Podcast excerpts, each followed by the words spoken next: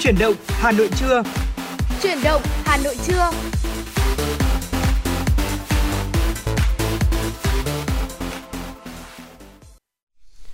Thưa quý vị và các bạn, Tuấn Kỳ và Tuấn Anh đã quay trở lại trong chương trình Chuyển động Hà Nội trưa rồi đây. Rất vui khi được gặp lại quý vị và thính giả trong chương trình Chuyển động Hà Nội trưa được phát sóng trên tần số FM 96 MHz của Đài Phát thanh và Truyền hình Hà Nội.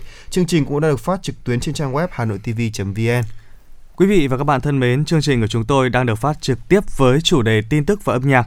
Quý vị và các bạn có vấn đề cần quan tâm chia sẻ hoặc có mong muốn được gửi tặng bạn bè người thân một tác phẩm âm nhạc yêu thích, một lời nhắn yêu thương, hãy cùng tương tác với chúng tôi qua số điện thoại nóng của chương trình là 024 3773 6688.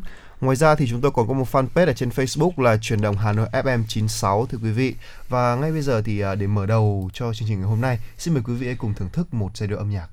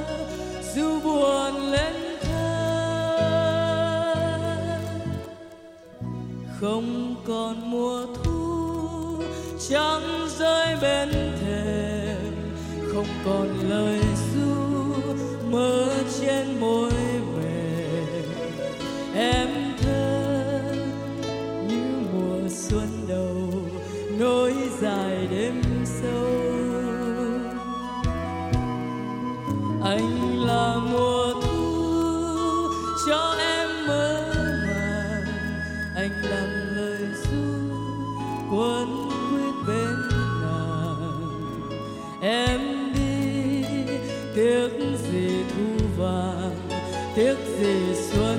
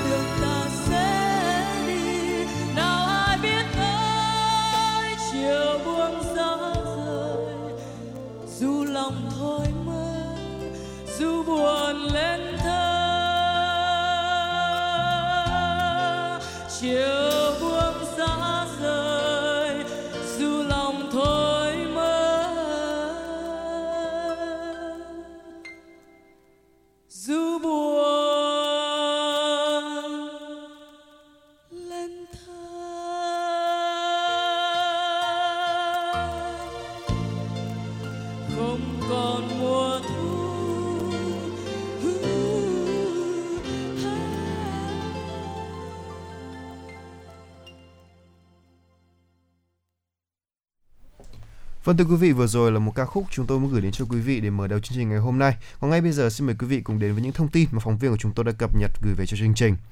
Thưa quý vị, ngày hôm qua, Việt Nam ghi nhận hơn 15.300 ca mắc COVID-19 mới. Các bệnh viện điều trị bệnh nhân COVID-19 tại Hà Nội và thành phố Hồ Chí Minh đang quá tải. Ngày 9 tháng 12, Hà Nội có thêm 704 ca mắc COVID-19, trong đó có 222 ca cộng đồng phân bố tại toàn bộ 30 quận huyện trên địa bàn thành phố. À, tại phiên chất vấn và trả lời chất vấn tại kỳ họp thứ 13 Hội đồng nhân dân thành phố Hà Nội sáng ngày 9 tháng 12, Sở Y tế Hà Nội Giám đốc Sở Y tế Hà Nội Trần Thị Nhị Hà cho biết là số ca mắc COVID-19 ở Hà Nội có thể lên đến 1.000 ca trên một ngày. Tuy nhiên với tỷ lệ tiêm chủng vaccine hai mũi cao trên 95% nên là dù số ca mắc tăng cao nhưng nhiều ca nhẹ, nhiều ca F0 điều trị tại nhà và tuyến y tại tuyến y tế cơ sở. Nhiều địa phương lên kế hoạch học tập thích ứng với dịch bệnh. Với Hà Nội thì dù có một học sinh đi học thì vẫn mở cổng trường. Ngày 9 tháng 12 là ngày thứ tư sau khi các trường trung học phổ thông, trung tâm giáo dục thường xuyên, giáo dục nghề, nghề nghiệp của Hà Nội mở cửa đón học sinh lớp 12 đến trường học trực tiếp. Thống kê tại các trường cho thấy là số học sinh đến trường học à, trực tiếp đều đạt tỷ lệ hơn 80%, nhưng cũng có trường chỉ có vài học sinh đến học trực tiếp. Tuy vậy nhưng các trường đều cho biết là dù chỉ có một học sinh đến trường cũng sẽ dạy học trực tiếp. Bệnh viện Thanh Nhàn Hà Nội là tuyến cuối tiếp nhận điều trị bệnh nhân COVID-19 đang có khoảng 120 bệnh nhân, trong đó có khoảng 20 đến 30 bệnh nhân nặng. Có thời điểm là 40 bệnh nhân COVID-19 nặng phải thở oxy can thiệp máy thở.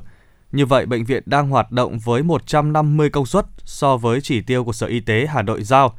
Đáng lo ngại khi người dân Hà Nội tự mua test nhanh về nhà để xét nghiệm.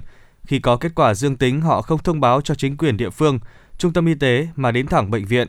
Trung bình mỗi ngày bệnh viện Thanh Nhàn có trên 20 bệnh nhân tự làm test nhanh tại nhà và khi có kết quả dương tính đã đến bệnh viện khám sàng lọc. Thạc sĩ bác sĩ Nguyễn Thu Hường, trưởng đơn nguyên phòng chống dịch COVID-19, bệnh viện Thanh Nhàn cho biết, điều này sẽ gây nguy hiểm bởi khi bệnh nhân tự di chuyển sẽ dễ có nguy cơ lây nhiễm ra cộng đồng. Bên cạnh đó sẽ gây tình trạng quá tải cho bệnh viện, ảnh hưởng rất lớn đến việc phân luồng cũng như thời gian chờ đợi kết quả xét nghiệm PCR. Dễ có nguy cơ lây nhiễm chéo trong bệnh viện. Cho thời điểm hiện nay rất khó để phân biệt giữa triệu chứng của các bệnh cúm thông thường với COVID-19, nhất là những người đã tiêm đủ hai liều vaccine sẽ có triệu chứng nhẹ, rất dễ bị bỏ qua và hiểu lầm thành cúm. Vì vậy, khi người dân có bất kỳ triệu chứng gì liên quan đến đường hô hấp hoặc những rối loạn vị giác khứu giác thì liên hệ với các cơ sở y tế để được khám sàng lọc. Thưa quý vị, là Cục Y tế Dự phòng Bộ Y tế vừa có công văn gửi Sở Y tế các tỉnh, thành phố trong cả nước về việc là đẩy nhanh tiến độ tiêm vaccine phòng COVID-19. Bộ Y tế cho biết là Việt Nam bắt đầu triển khai tiêm chủng vaccine phòng COVID-19 từ đầu tháng 3 năm 2021. Đến nay là sau hơn 9 tháng triển khai thì có khoảng 128 triệu liều vaccine được sử dụng. Nhiều tỉnh, thành phố đã đạt được độ bao phủ vaccine cao cho những đối tượng uh, trong độ tuổi tiêm chủng. Tuy nhiên, theo ghi nhận của Cục Y tế Dự phòng, những ngày gần đây thì tiến độ tiêm của cả nước có xu hướng là giảm nhiều, à, tỷ lệ sử dụng vaccine trên số vaccine phân bổ của nhiều địa phương còn thấp, trong khi tỷ lệ bao phủ vaccine cho đối tượng từ 18 tuổi trở lên là chưa cao.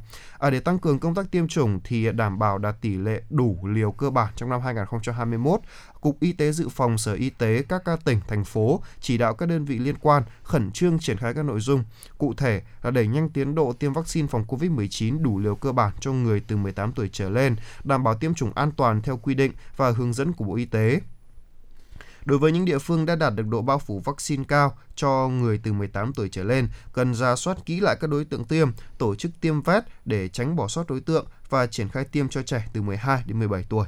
Các địa phương lập danh sách, à, xây dựng kế hoạch và triển khai việc à, tiêm liều bổ sung, à, liều nhắc lại cho những người đã tiêm đủ liều cơ bản theo hướng dẫn tại công văn của Bộ Y tế. Cục Y tế Dự phòng cũng đề nghị là vaccine được phân bổ không có nhu cầu sử dụng, các địa phương cần báo cáo ngay về Viện Vệ sinh Dịch tế Trung ương để điều phối, tránh xảy ra tình trạng là thừa vaccine hoặc không kịp sử dụng phải hủy bỏ gây lãng phí. Khoảng 21 giờ 30 phút tối qua, một vụ cháy xảy ra tại khu tập thể ở số 35 Nguyễn Tuân, phường Thanh Xuân Trung, quận Thanh Xuân, Hà Nội. Theo đó, người dân sinh sống gần hiện trường cho biết vào thời điểm trên họ bất ngờ khi phát hiện khói bốc lên bên trên và bên trong khu tập thể. Vụ việc nhanh chóng được cơ quan chức năng nhận được tin báo lực lượng chức năng điều động hai xe cứu hỏa và hàng chục chiến sĩ cảnh sát xuống hiện trường. Đến khoảng 22 giờ 10 phút ngọn lửa được khống chế, người dân cho biết một người đàn ông bị mắc kẹt trong đám cháy. Những người còn lại trong khu tập thể đã được đưa ra ngoài an toàn và khoảng 22 giờ 40, xe cứu thương đưa người rời khỏi hiện trường. Lực lượng chức năng dùng xe thùng đưa những người còn lại bên trong khu tập thể ra ngoài an toàn. Và thưa quý vị, À, ngoài những cái căn bệnh như là Covid-19 hiện nay chúng ta đang phải đối mặt thì còn có những căn bệnh đang ngày càng trẻ hóa, đó là à, căn bệnh đột quỵ. Và đặc biệt là trong à, mùa à, mùa đông như thế này khi mà trời thời tiết đã, đã chuyển lạnh thì căn bệnh đột quỵ cũng có thể xảy ra à, thường xuyên hơn. À, theo số liệu điều tra của Hội Tim mạch Việt Nam, cứ 4 người từ 25 đến 49 tuổi thì có một người tăng huyết áp và đây là nguyên nhân chính gây nên đột quỵ ở người trẻ. Và ngoài ra thì bệnh nhân đột quỵ trẻ còn liên quan đến các yếu tố di truyền, có bất thường về mạch máu hoặc là à, tình trạng đông máu dẫn đến nguy cơ là vỡ mạch máu hoặc tắc mạch máu gia tăng dẫn đến đột quỵ. Ngoài ra thì trong thời tiết lạnh giá cũng là à, tác nhân gây tỷ lệ mắc đột quỵ cao hơn.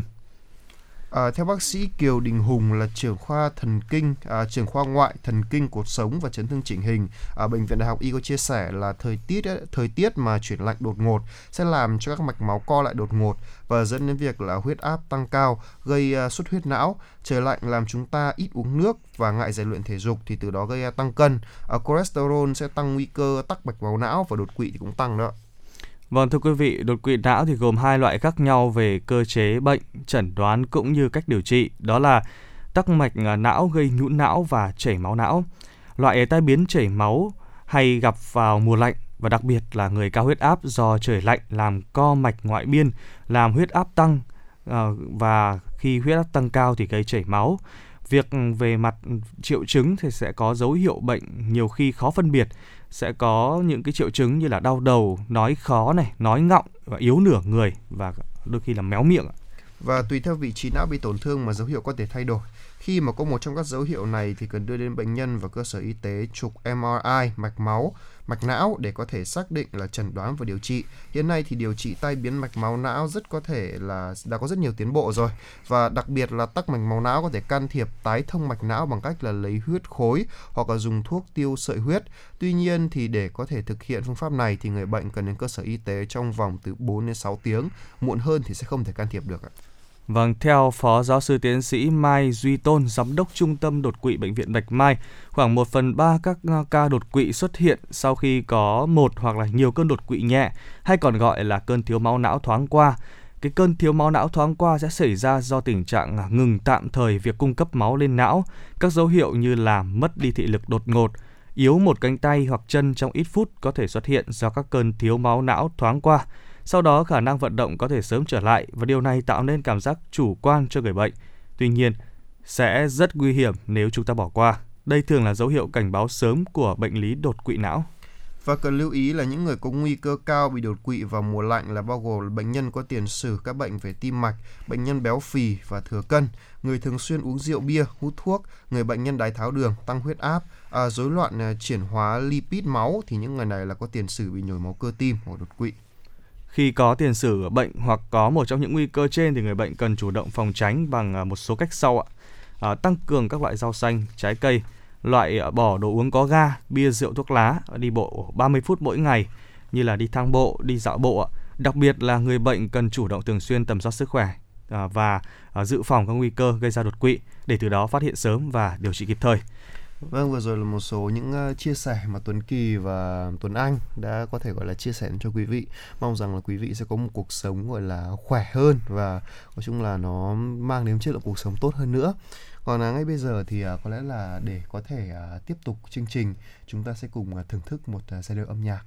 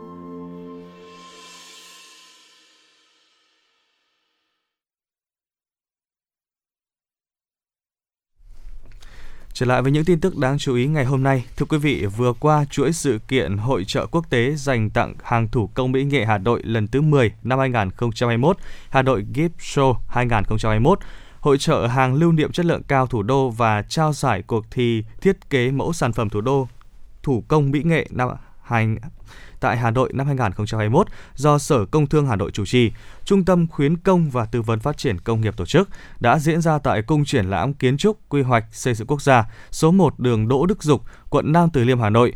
Theo quyền giám đốc Sở Công Thương Hà Nội Trần Thị Phương Lan, đây là sự kiện thường niên với quy mô 470 gian hàng trực tiếp và trực tuyến của các doanh nghiệp, cơ sở sản xuất hàng thủ công mỹ nghệ trong và ngoài nước.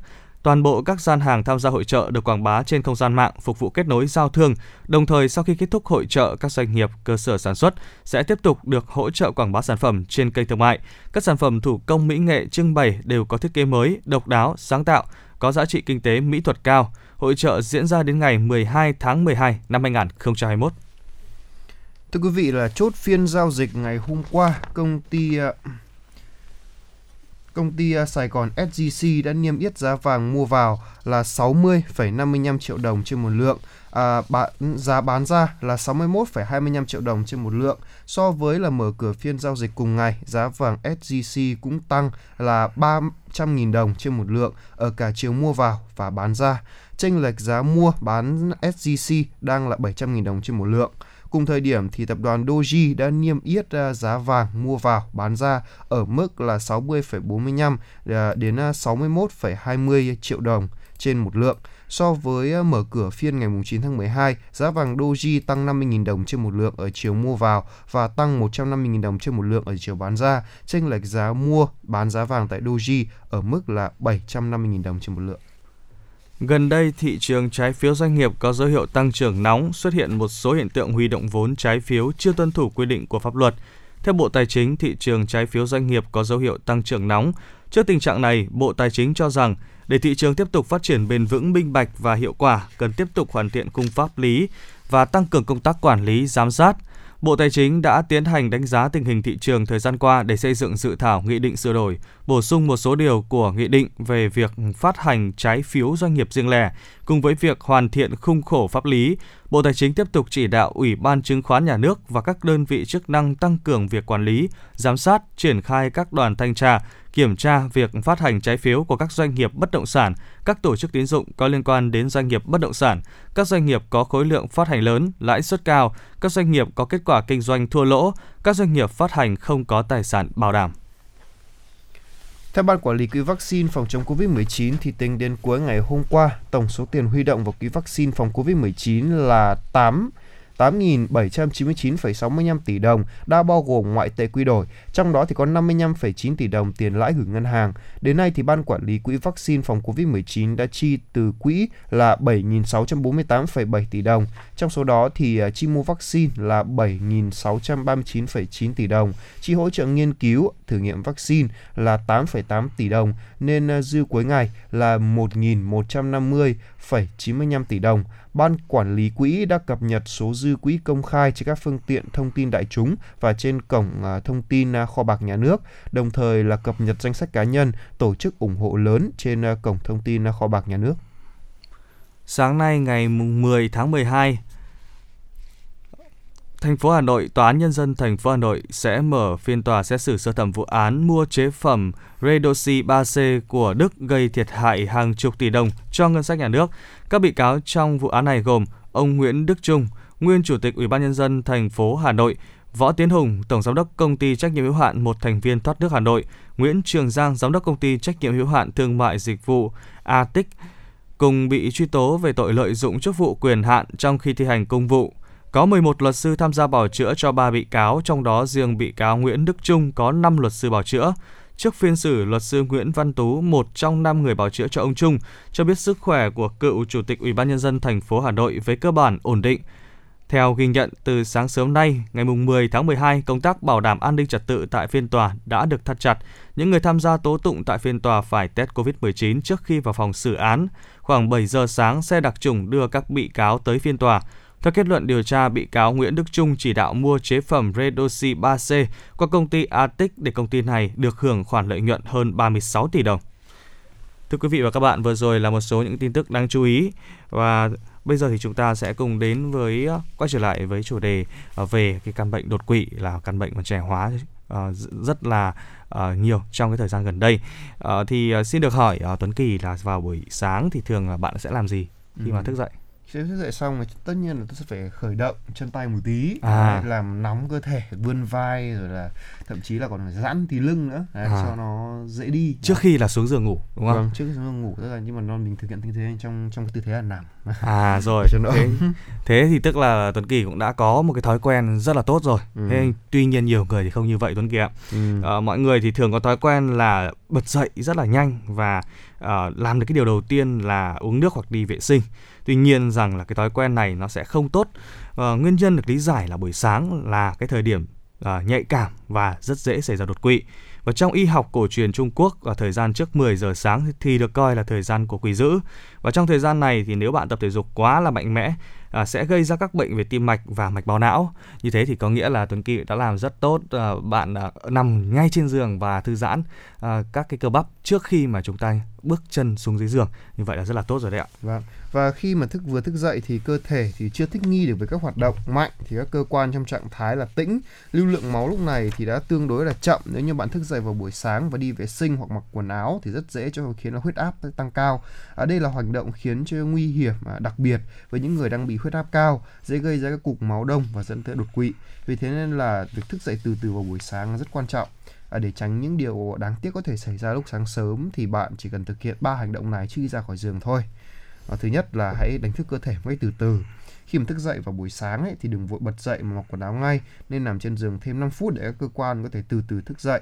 Hoạt động của các cơ quan trên cong cơ thể là khác nhau, nên là hành động bật dậy ngay lập tức hoặc là ngồi dậy đột ngột sẽ khiến cho não bị sốc, dẫn đến việc là máu chưa cung cấp lên não đủ, có thể dễ dàng gây ra xuất huyết não.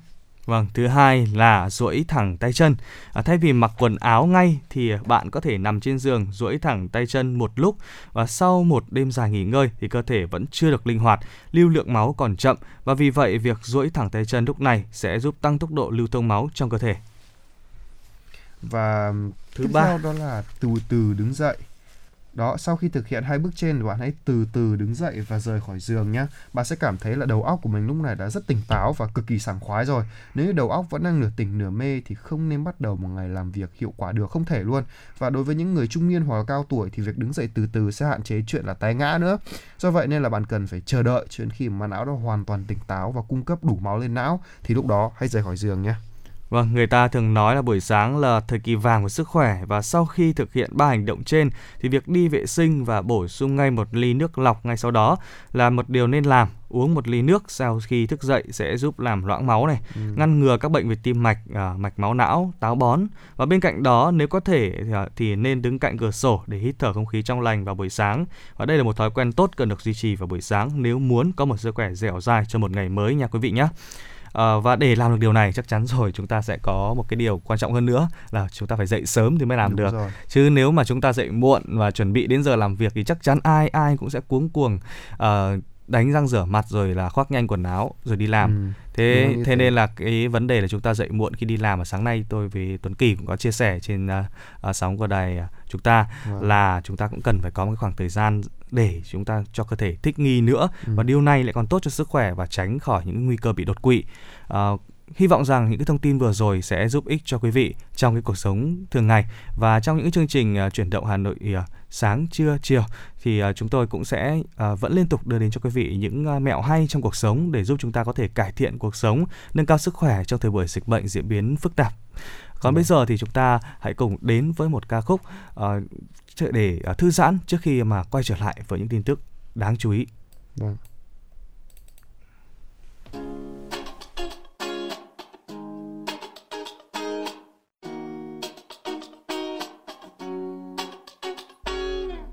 Ngày mới lại đến trong lòng tự mà nhiên lại muốn làm gì khác đi hàng ngày. Chỉ riêng hôm nay. Tự mình vẽ một bước chân cover bài hát thật mới toanh theo cách riêng của mình.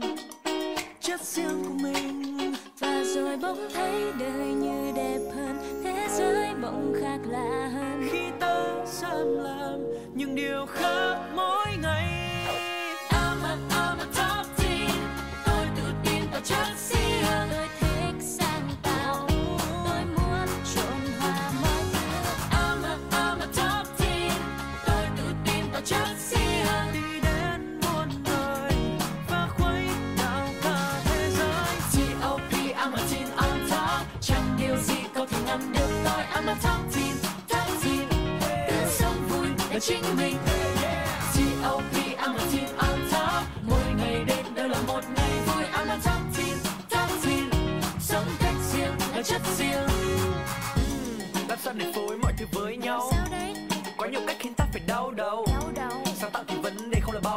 sao đâu tuổi trẻ hòa từng màu sắc sao mà phải giấu? Và tôi thích nghe nhạc khi đá banh ăn cơm chừng với canh dễ mang chiếc vàng chiếc xanh. Dung môi cần thiết là một chút chất riêng. Tuổi trẻ tha hồ pha trộn I'm a top Rồi bỗng thấy đời như đẹp hơn thế giới bỗng khác lạ hơn.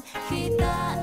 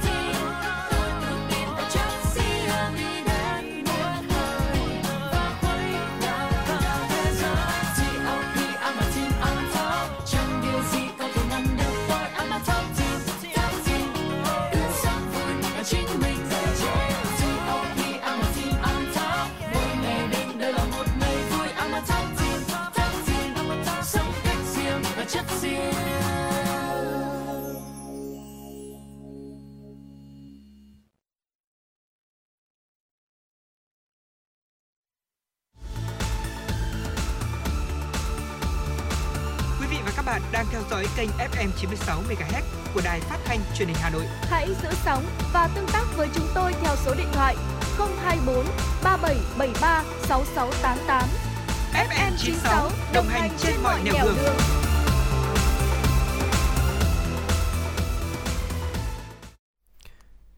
Thưa quý vị và các bạn, cơ quan quản lý dược phẩm và thực phẩm Mỹ FDA vừa cấp phép sử dụng khẩn cấp tiêm liều thứ ba vaccine COVID-19 của hãng Pfizer cho trẻ em từ 16 đến 17 tuổi. Liều vaccine thứ ba của Pfizer sẽ được tiêm cho trẻ từ 16 đến 17 tuổi sau 6 tháng từ thời điểm tiêm mũi thứ hai. Khoảng 2,6 triệu trẻ tại Mỹ ở độ tuổi này có thể tiêm liều tăng cường Pfizer hiện là loại vaccine duy nhất được cơ quan y tế Mỹ cấp phép sử dụng khẩn cấp cho trẻ dưới 18 tuổi. Nghiên cứu ban đầu của Pfizer cho thấy hai liều vaccine là không đủ để bảo vệ sự lây nhiễm trước biến thể mới Omicron. Dù tác dụng của vaccine vẫn có khả năng bảo vệ con người khỏi bị bệnh nặng, mũi tiêm thứ ba được đánh giá là có hiệu quả trong việc chống lại biến thể mới này.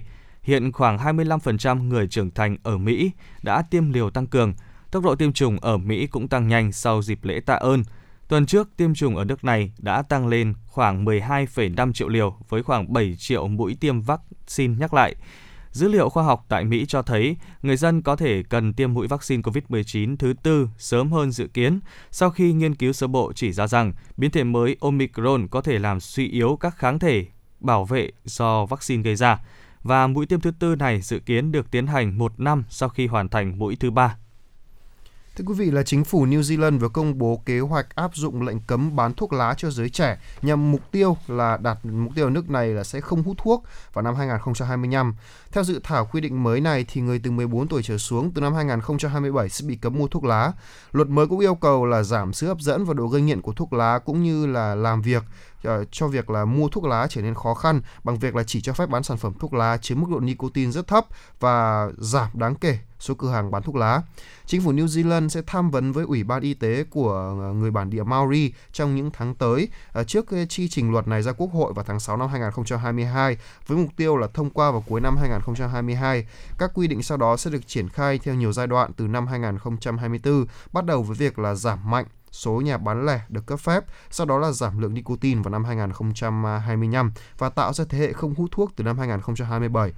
Thủ tướng Jamaica, Thủ tướng Jacinda Ardern đã bày tỏ sự ủng hộ các biện pháp mới trên, đồng thời là nhấn mạnh là việc là tăng giá thuốc lá sẽ đã không làm giảm số người hút thuốc. Hút thuốc là nguyên nhân dẫn đầu hàng đầu gây ra cái chết ờ, có thể phòng ngừa trong 5 triệu dân New Zealand và gây ra 1 phần tư số ca bệnh ung thư trên cả nước.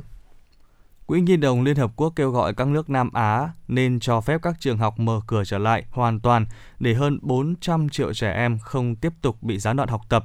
Theo báo cáo của Quỹ Nhi đồng Liên Hợp Quốc UNICEF, các trường học ở Bangladesh đã đóng cửa trong gần 18 tháng, trong khi các trường học ở các nước Nam Á khác đóng cửa trung bình từ 31,5 tuần trong giai đoạn từ tháng 3 năm 2020 đến tháng 8 năm nay. Báo cáo cũng trích dẫn một nghiên cứu ở Ấn Độ, trong đó cho thấy tỷ lệ trẻ em lớp 3 có thể đọc văn bản ở trình độ lớp 1 đã giảm từ 42% vào khoảng năm 2018 xuống chỉ còn 24% vào năm 2020. Việc nghỉ học cũng khiến học sinh đối mặt với áp lực xã hội, sức khỏe tâm thần kém và có nguy cơ cao bị bạo hành. Trẻ em gái có nguy cơ cao phải kết hôn sớm. Báo cáo của UNICEF kêu gọi các chính phủ ở các nước Nam Á nối lại việc dạy học trực tiếp một cách an toàn và đảm bảo các học sinh có thể bắt kịp cũng như cải thiện khả năng kết nối. Trao đổi với báo giới, Giám đốc UNICEF phụ trách khu vực Nam Á Georgi Laria Ajay nhấn mạnh, Điều này đã diễn ra ở một số khu vực vốn không có điều kiện thuận lợi cho việc học tập từ xa khi khả năng giao tiếp và tiếp cận với Internet và các thiết bị đều rất không đồng đều. Thưa quý vị là cơ quan chức năng Indonesia đã cử một nhóm các nhà nghiên cứu đến núi lửa Semeru nhằm xác định các khu vực quá nguy hiểm để cư dân sinh sống. Động thái trên diễn ra sau khi Semeru, núi lửa cao nhất của đảo Java tại Indonesia, phun trào vào ngày 4 tháng 12 khiến cho hàng chục người thiệt mạng. À, sau khi mà vụ uh, núi lửa phun trào thảm họa nói trên xảy ra, nhiều câu hỏi đã được đặt ra để là tị về tính hiệu quả của hệ thống cảnh báo thiên tai ở nước này và liệu là có nên di rời cư dân của một số ngôi làng tại đây hay không. Ekobudi Lelono, người đứng đầu trung tâm khảo sát địa chất cho biết, nhóm các nhà nghiên cứu sẽ được cử đi trong tuần này, à, bao gồm một số chuyên gia từ Yogi, các data và những người tham gia nghiên cứu núi lửa Merapi gần đó. Ước tính có khoảng 8,6 triệu người Indonesia đang sống trong bán kính 10 km từ một ngọn núi lửa đang hoạt động, nằm trong phạm vi của các dòng chảy uh, pyroclastic có thể gây chết người. Chỉ số an ninh y tế toàn cầu năm 2021 cho thấy không quốc gia nào trên thế giới đủ năng lực ứng phó với đại dịch tiếp theo. Báo cáo công bố ngày 9 tháng 12 xếp hạng 195 quốc gia theo khả năng ứng phó đại dịch và dịch bệnh nói chung. Về tổng quan thế giới chưa được chuẩn bị tốt để xử lý các mầm bệnh trong tương lai. Theo đánh giá của các chuyên gia tại sáng kiến đe dọa hạt nhân thuộc ờ, Trung tâm An ninh Y tế John Hopkins, Đại học John Hopkins, Dữ liệu sơ bộ công bố vài tháng trước cho thấy khi các ca nhiễm COVID-19 đầu tiên được phát hiện, không quốc gia nào sẵn sàng đối đầu với một cuộc khủng hoảng ở quy mô này. Tiến sĩ Rick Bright, giám đốc điều hành Viện Phòng chống đại dịch của Mỹ, thông không tham gia nghiên cứu và cho biết thật là một báo cáo đáng buồn như chưa nước nào chuẩn bị thực tốt. Hơn 90% quốc gia không có kế hoạch phân phối vaccine hoặc thuốc men trong trường hợp khẩn cấp. 70% các nước thiếu năng lực tại bệnh viện, phòng khám và trung tâm y tế. Rủi ro an ninh và chính trị gia tăng trên toàn thế giới. Niềm tin của công chúng và chính phủ cũng giảm sút. Theo báo cáo, dù nhiều quốc gia đã tập trung nguồn lực giải quyết cuộc khủng hoảng trước mắt, rất ít nước đầu tư chuyên biệt vào việc cải thiện khả năng ứng phó khẩn cấp một cách tổng thể. Jennifer Nuzzo, chuyên gia dịch tễ tại Đại học Bloomberg, một trong hai tác giả chính của báo cáo cho biết, chúng tôi ghi lại những nơi đã cải à, tổ hệ thống vì Covid-19. Song theo bà, các nhà lãnh đạo cần nỗ lực để đảm bảo những thành tiệu đạt được không bị mai một sau khi đại dịch kết thúc. Chúng ta có thể trở lại điểm xuất phát hoặc tệ hơn. Ờ, các chuyên gia đã đánh giá mỗi quốc gia dựa trên hệ thống chăm sóc sức khỏe, nguồn lực y tế, phòng thí nghiệm, chuỗi cung ứng, cơ sở hạ tầng và lòng tin của người dân vào chính phủ theo thang điểm từ 0 đến 100. Điểm trung bình của các nước là 38,9%, gần bằng mức 40,2% của năm 2019. Không quốc gia nào lọt vào nhóm sẵn sàng ứng phó, đòi hỏi điểm số từ 80.1 trở lên. Rebecca Cass, người đứng đầu Trung tâm Khoa học Y tế và An ninh Toàn cầu tại Đại học Georgetown, cho biết bà đồng tình với đánh giá của Nuzo và các đồng nghiệp rằng thế giới chưa đủ sức ứng phó với một đại dịch khác. Bà thậm chí không ngạc nhiên khi điểm số trung bình toàn cầu không cải thiện kể từ năm 2019. Báo cáo khuyến khích các nước đầu tư mạnh hơn cho an ninh y tế, xem xét tình hình đại hiện hiện tại và để rút ra bài học kinh nghiệm cũng như thực hiện nhiều hành động khác. Vâng thưa quý vị là Bộ Y tế Lào cho biết là trong 24 giờ qua, nước này đã ghi nhận 1.212 ca mắc mới COVID-19 tại 17 tỉnh thành phố và 5 trường hợp đã tử vong. Trong số các ca mắc mới chỉ có 16 trường hợp là người nhập cảnh. Đây là ngày thứ ba liên tiếp số ca mắc COVID-19 ghi nhận tại Lào ở mức 4 chữ số. Trong đó là đa số là lây nhiễm trong cộng đồng. Đáng chú ý là số ca nhiễm trong cộng đồng tại thủ đô Viên và Vientiane vẫn ở mức cao với 610 trường hợp trong một ngày, tiếp tục đứng đầu cả nước. Điều này cho thấy là tình hình dịch bệnh tại Lào vẫn diễn biến phức tạp. Đến nay, tổng số trường hợp mắc COVID-19 ở nước này đã lên tới 84.503 ca, trong đó có 224 ca tử vong. Trước tình hình trên, thì chính phủ Lào yêu cầu các địa phương tiếp tục mở rộng mô hình điều trị tại khách sạn và điều trị lưu động cho người mắc COVID-19 không biểu hiện triệu chứng và có điều kiện kinh tế. Trong trường hợp người nhiễm bệnh có ít triệu chứng có thể điều kiện về kinh tế, về địa điểm thì gia đình hoặc đơn vị có thể điều trị tại chỗ và thực hiện theo sổ tay hướng dẫn do Bộ Y tế đã ban hành. Thưa Thưa quý vị, và tiếp theo chương trình ngày hôm nay thì chúng ta sẽ cùng đến với ờ, một ờ, ca khúc âm nhạc, ờ, ca khúc Mặt trời của em. Xin mời quý vị cùng thưởng thức.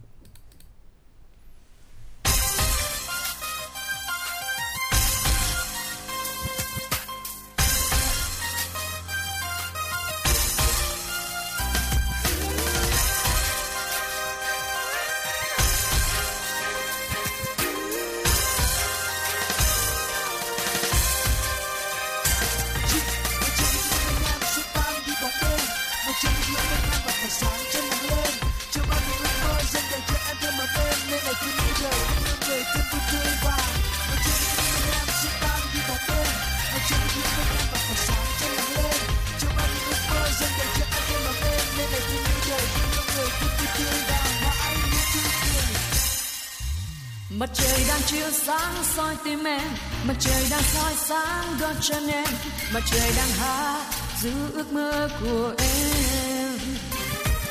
Giật hồng đang soi sáng khắp nhân gian, Chiều vàng tia nắng sáng tươi lung linh, Mặt trời ôm ấp ước mơ xinh xinh của em. Mặt trời hôn lên đôi mắt em, Mặt trời hôn lên đôi mắt em, Mặt trời hôn lên bao ước mơ niềm tin sáng bên đời. Mặt trời cho em bao ước mơ, Mặt trời cho em Mặt trời soi sáng trên khắp thế gian mãi yêu người. Trời hồng lặng soi sáng khắp nơi nơi, người người gọi tên bốn phương năm châu. Trời hồng em đó xua bóng đêm của đời mặt trời ôm em trong giấc mơ tươi xinh miệng cười tươi thắm hôn tràn thơ yêu thương. Mặt trời về vuốt, xuôi tóc mây vờn bay mặt trời hôn lên mặt trời hôn lên, đôi mắt em. Mặt trời hôn lên bao ước mơ niềm tin sáng bên đời. Mặt trời cho em bao ước mơ. Mặt trời cho em bao khát khao. Mặt trời soi sáng trên khắp thế gian mãi yêu người.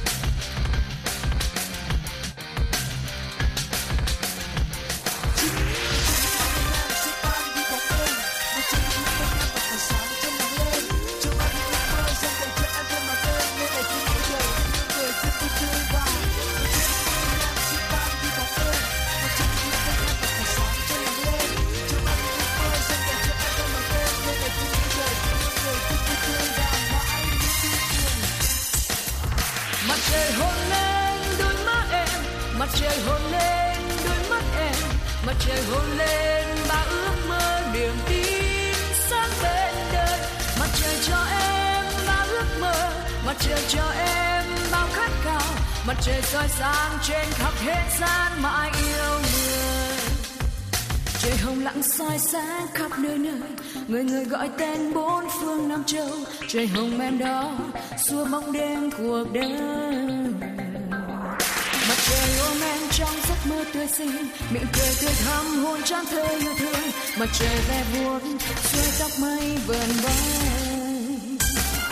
mặt trời hôn lên đôi mắt em. Mặt trời hôn lên đôi mắt em. Mặt trời hôn lên bao ước mơ niềm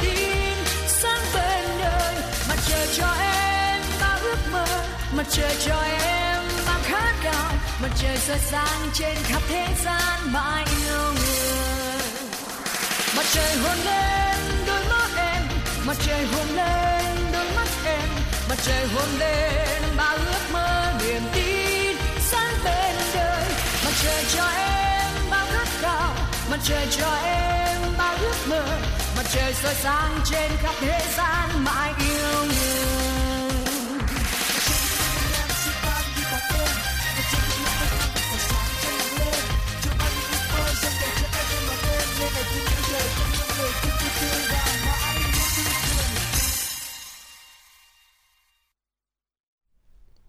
Thưa quý vị và các bạn, trở lại với những tin tức đáng chú ý ngày hôm nay. Thưa quý vị, ngày à, mùng 9 tháng 12, Trung Quốc đã cảnh báo Australia, Anh và Mỹ sẽ phải trả giá cho những hành động sai lầm khi quyết định không cử phái đoàn chính phủ tới Thế vận hội mùa đông diễn ra tại Bắc Kinh vào tháng 2 năm 2020.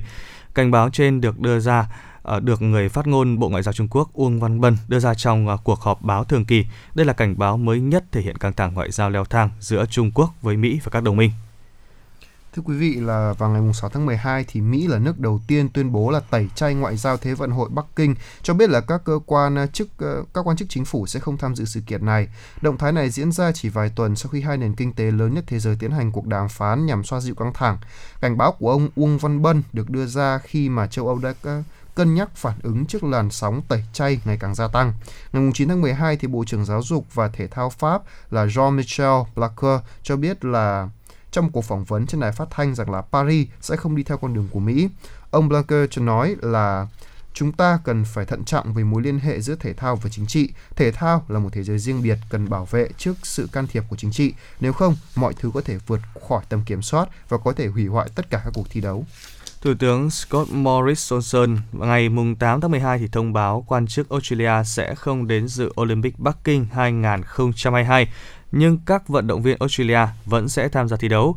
Thủ tướng Scott Morrison cho rằng không có gì ngạc nhiên sau khi ờ, Australia tẩy chay sự kiện này về mặt ngoại giao bởi mối quan hệ với Trung Quốc đã đổ vỡ trong những năm gần đây. Thủ tướng Anh Boris Johnson cũng ờ, cho biết sẽ không có một thành viên nội các nào trong chính phủ Anh tham dự Olympic mùa đông Bắc Kinh năm 2022 và ông gọi đây là hình thức tẩy chay ngoại giao hiệu quả. Trước đó trong một à, phản ứng đầu tiên, người phát ngôn Đại sứ quán Trung Quốc, ông Liu Piangyu khẳng định là quyết định tẩy chay của Mỹ sẽ không ảnh hưởng đến việc Trung Quốc tổ chức thành công sự kiện thể thao này. Ủy ban Olympic quốc tế tuyên bố là tổ chức này tôn trọng quyết định của Mỹ.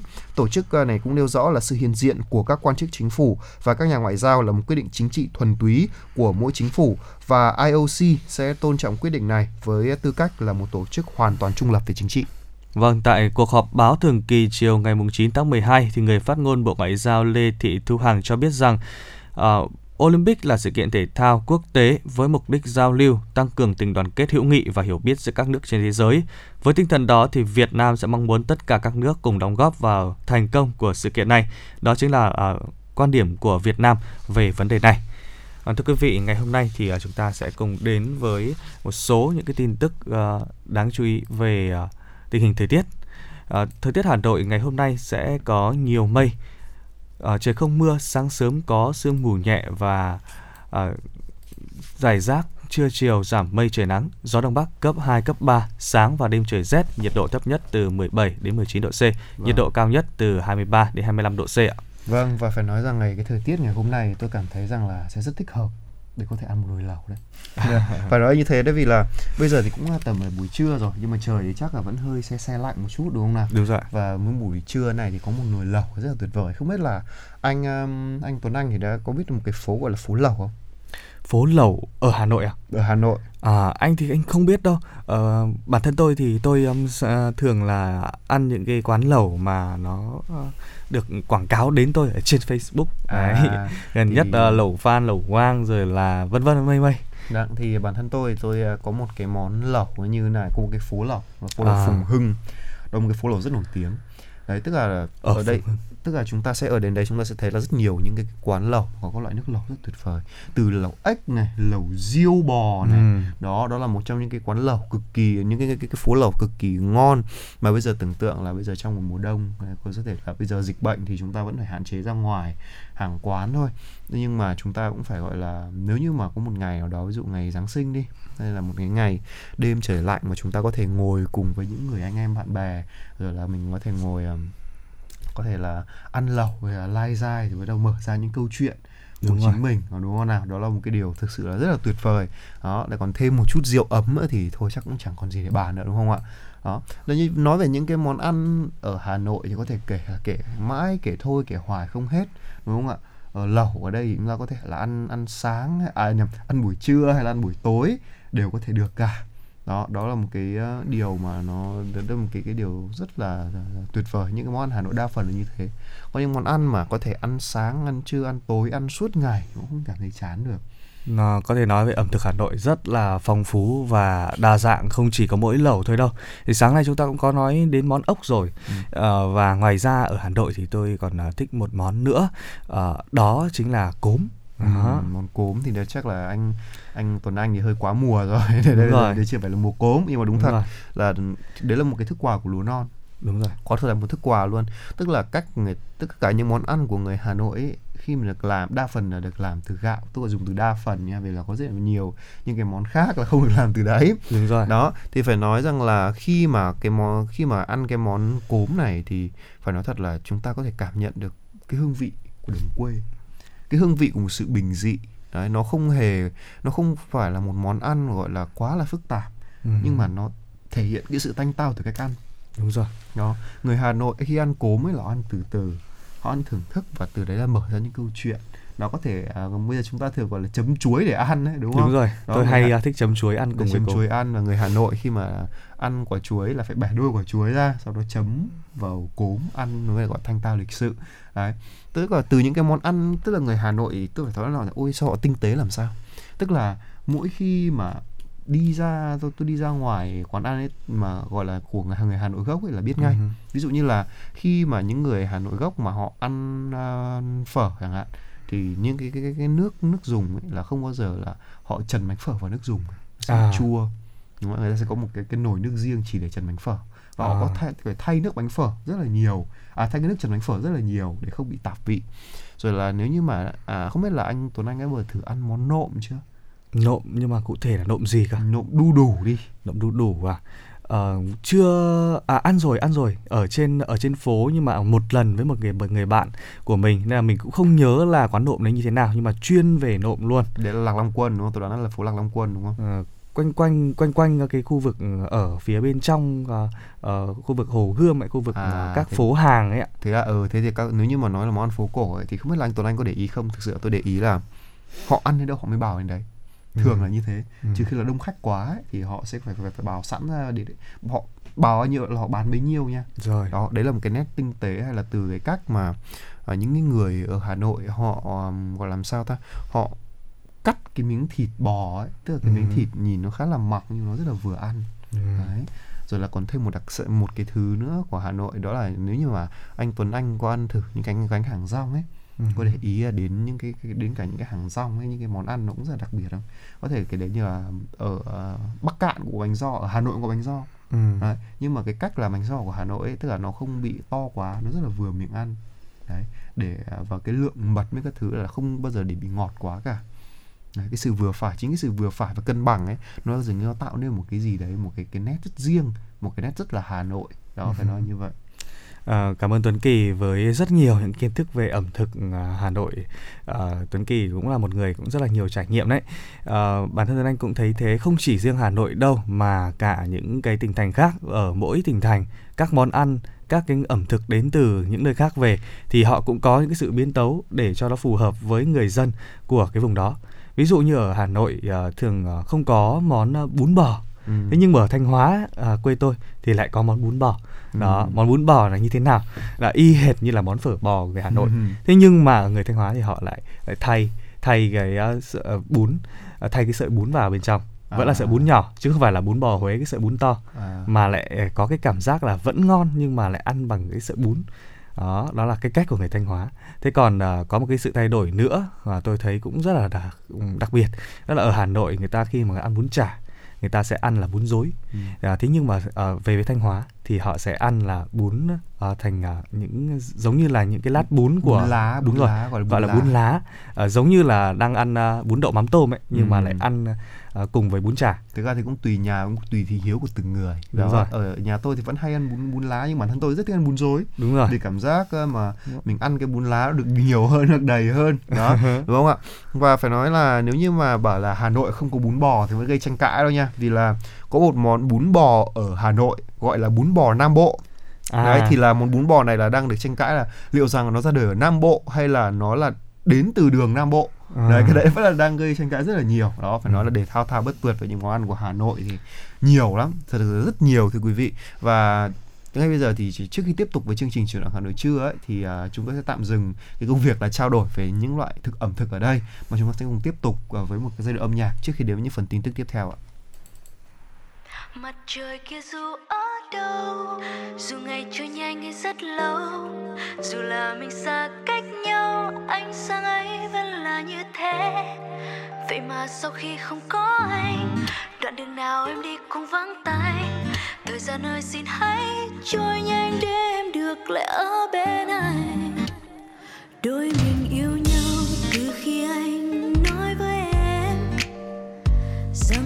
chiều khi trời nhá nhem, anh lặng thầm vẫn đi theo em.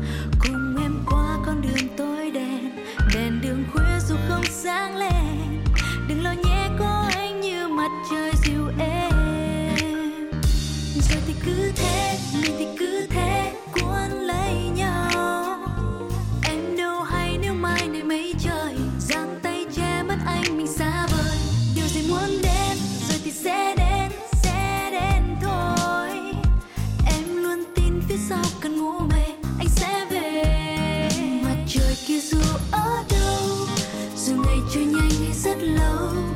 dù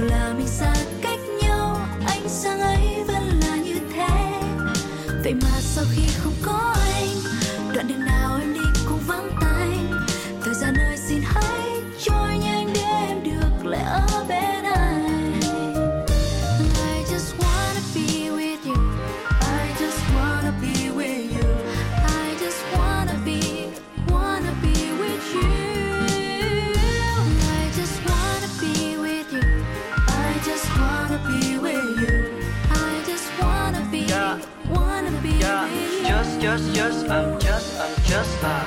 Anh câu để cho em nghe đôi lời. Anh đang ở nơi không em không người. Mây và gió đang thay lời anh nhớ Nhớ luôn tiếng cười. Em núp rơi màn mây Nơi xa chân trời. Hay đang ở trong vòng tay Bên ai kia rồi? Cause I'm in love with you, you.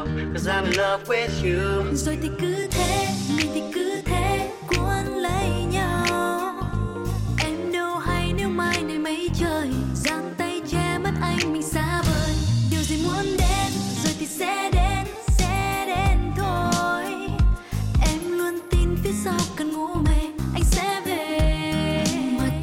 Dù ở đâu dù ngày trôi nhanh hay rất lâu dù là mình xa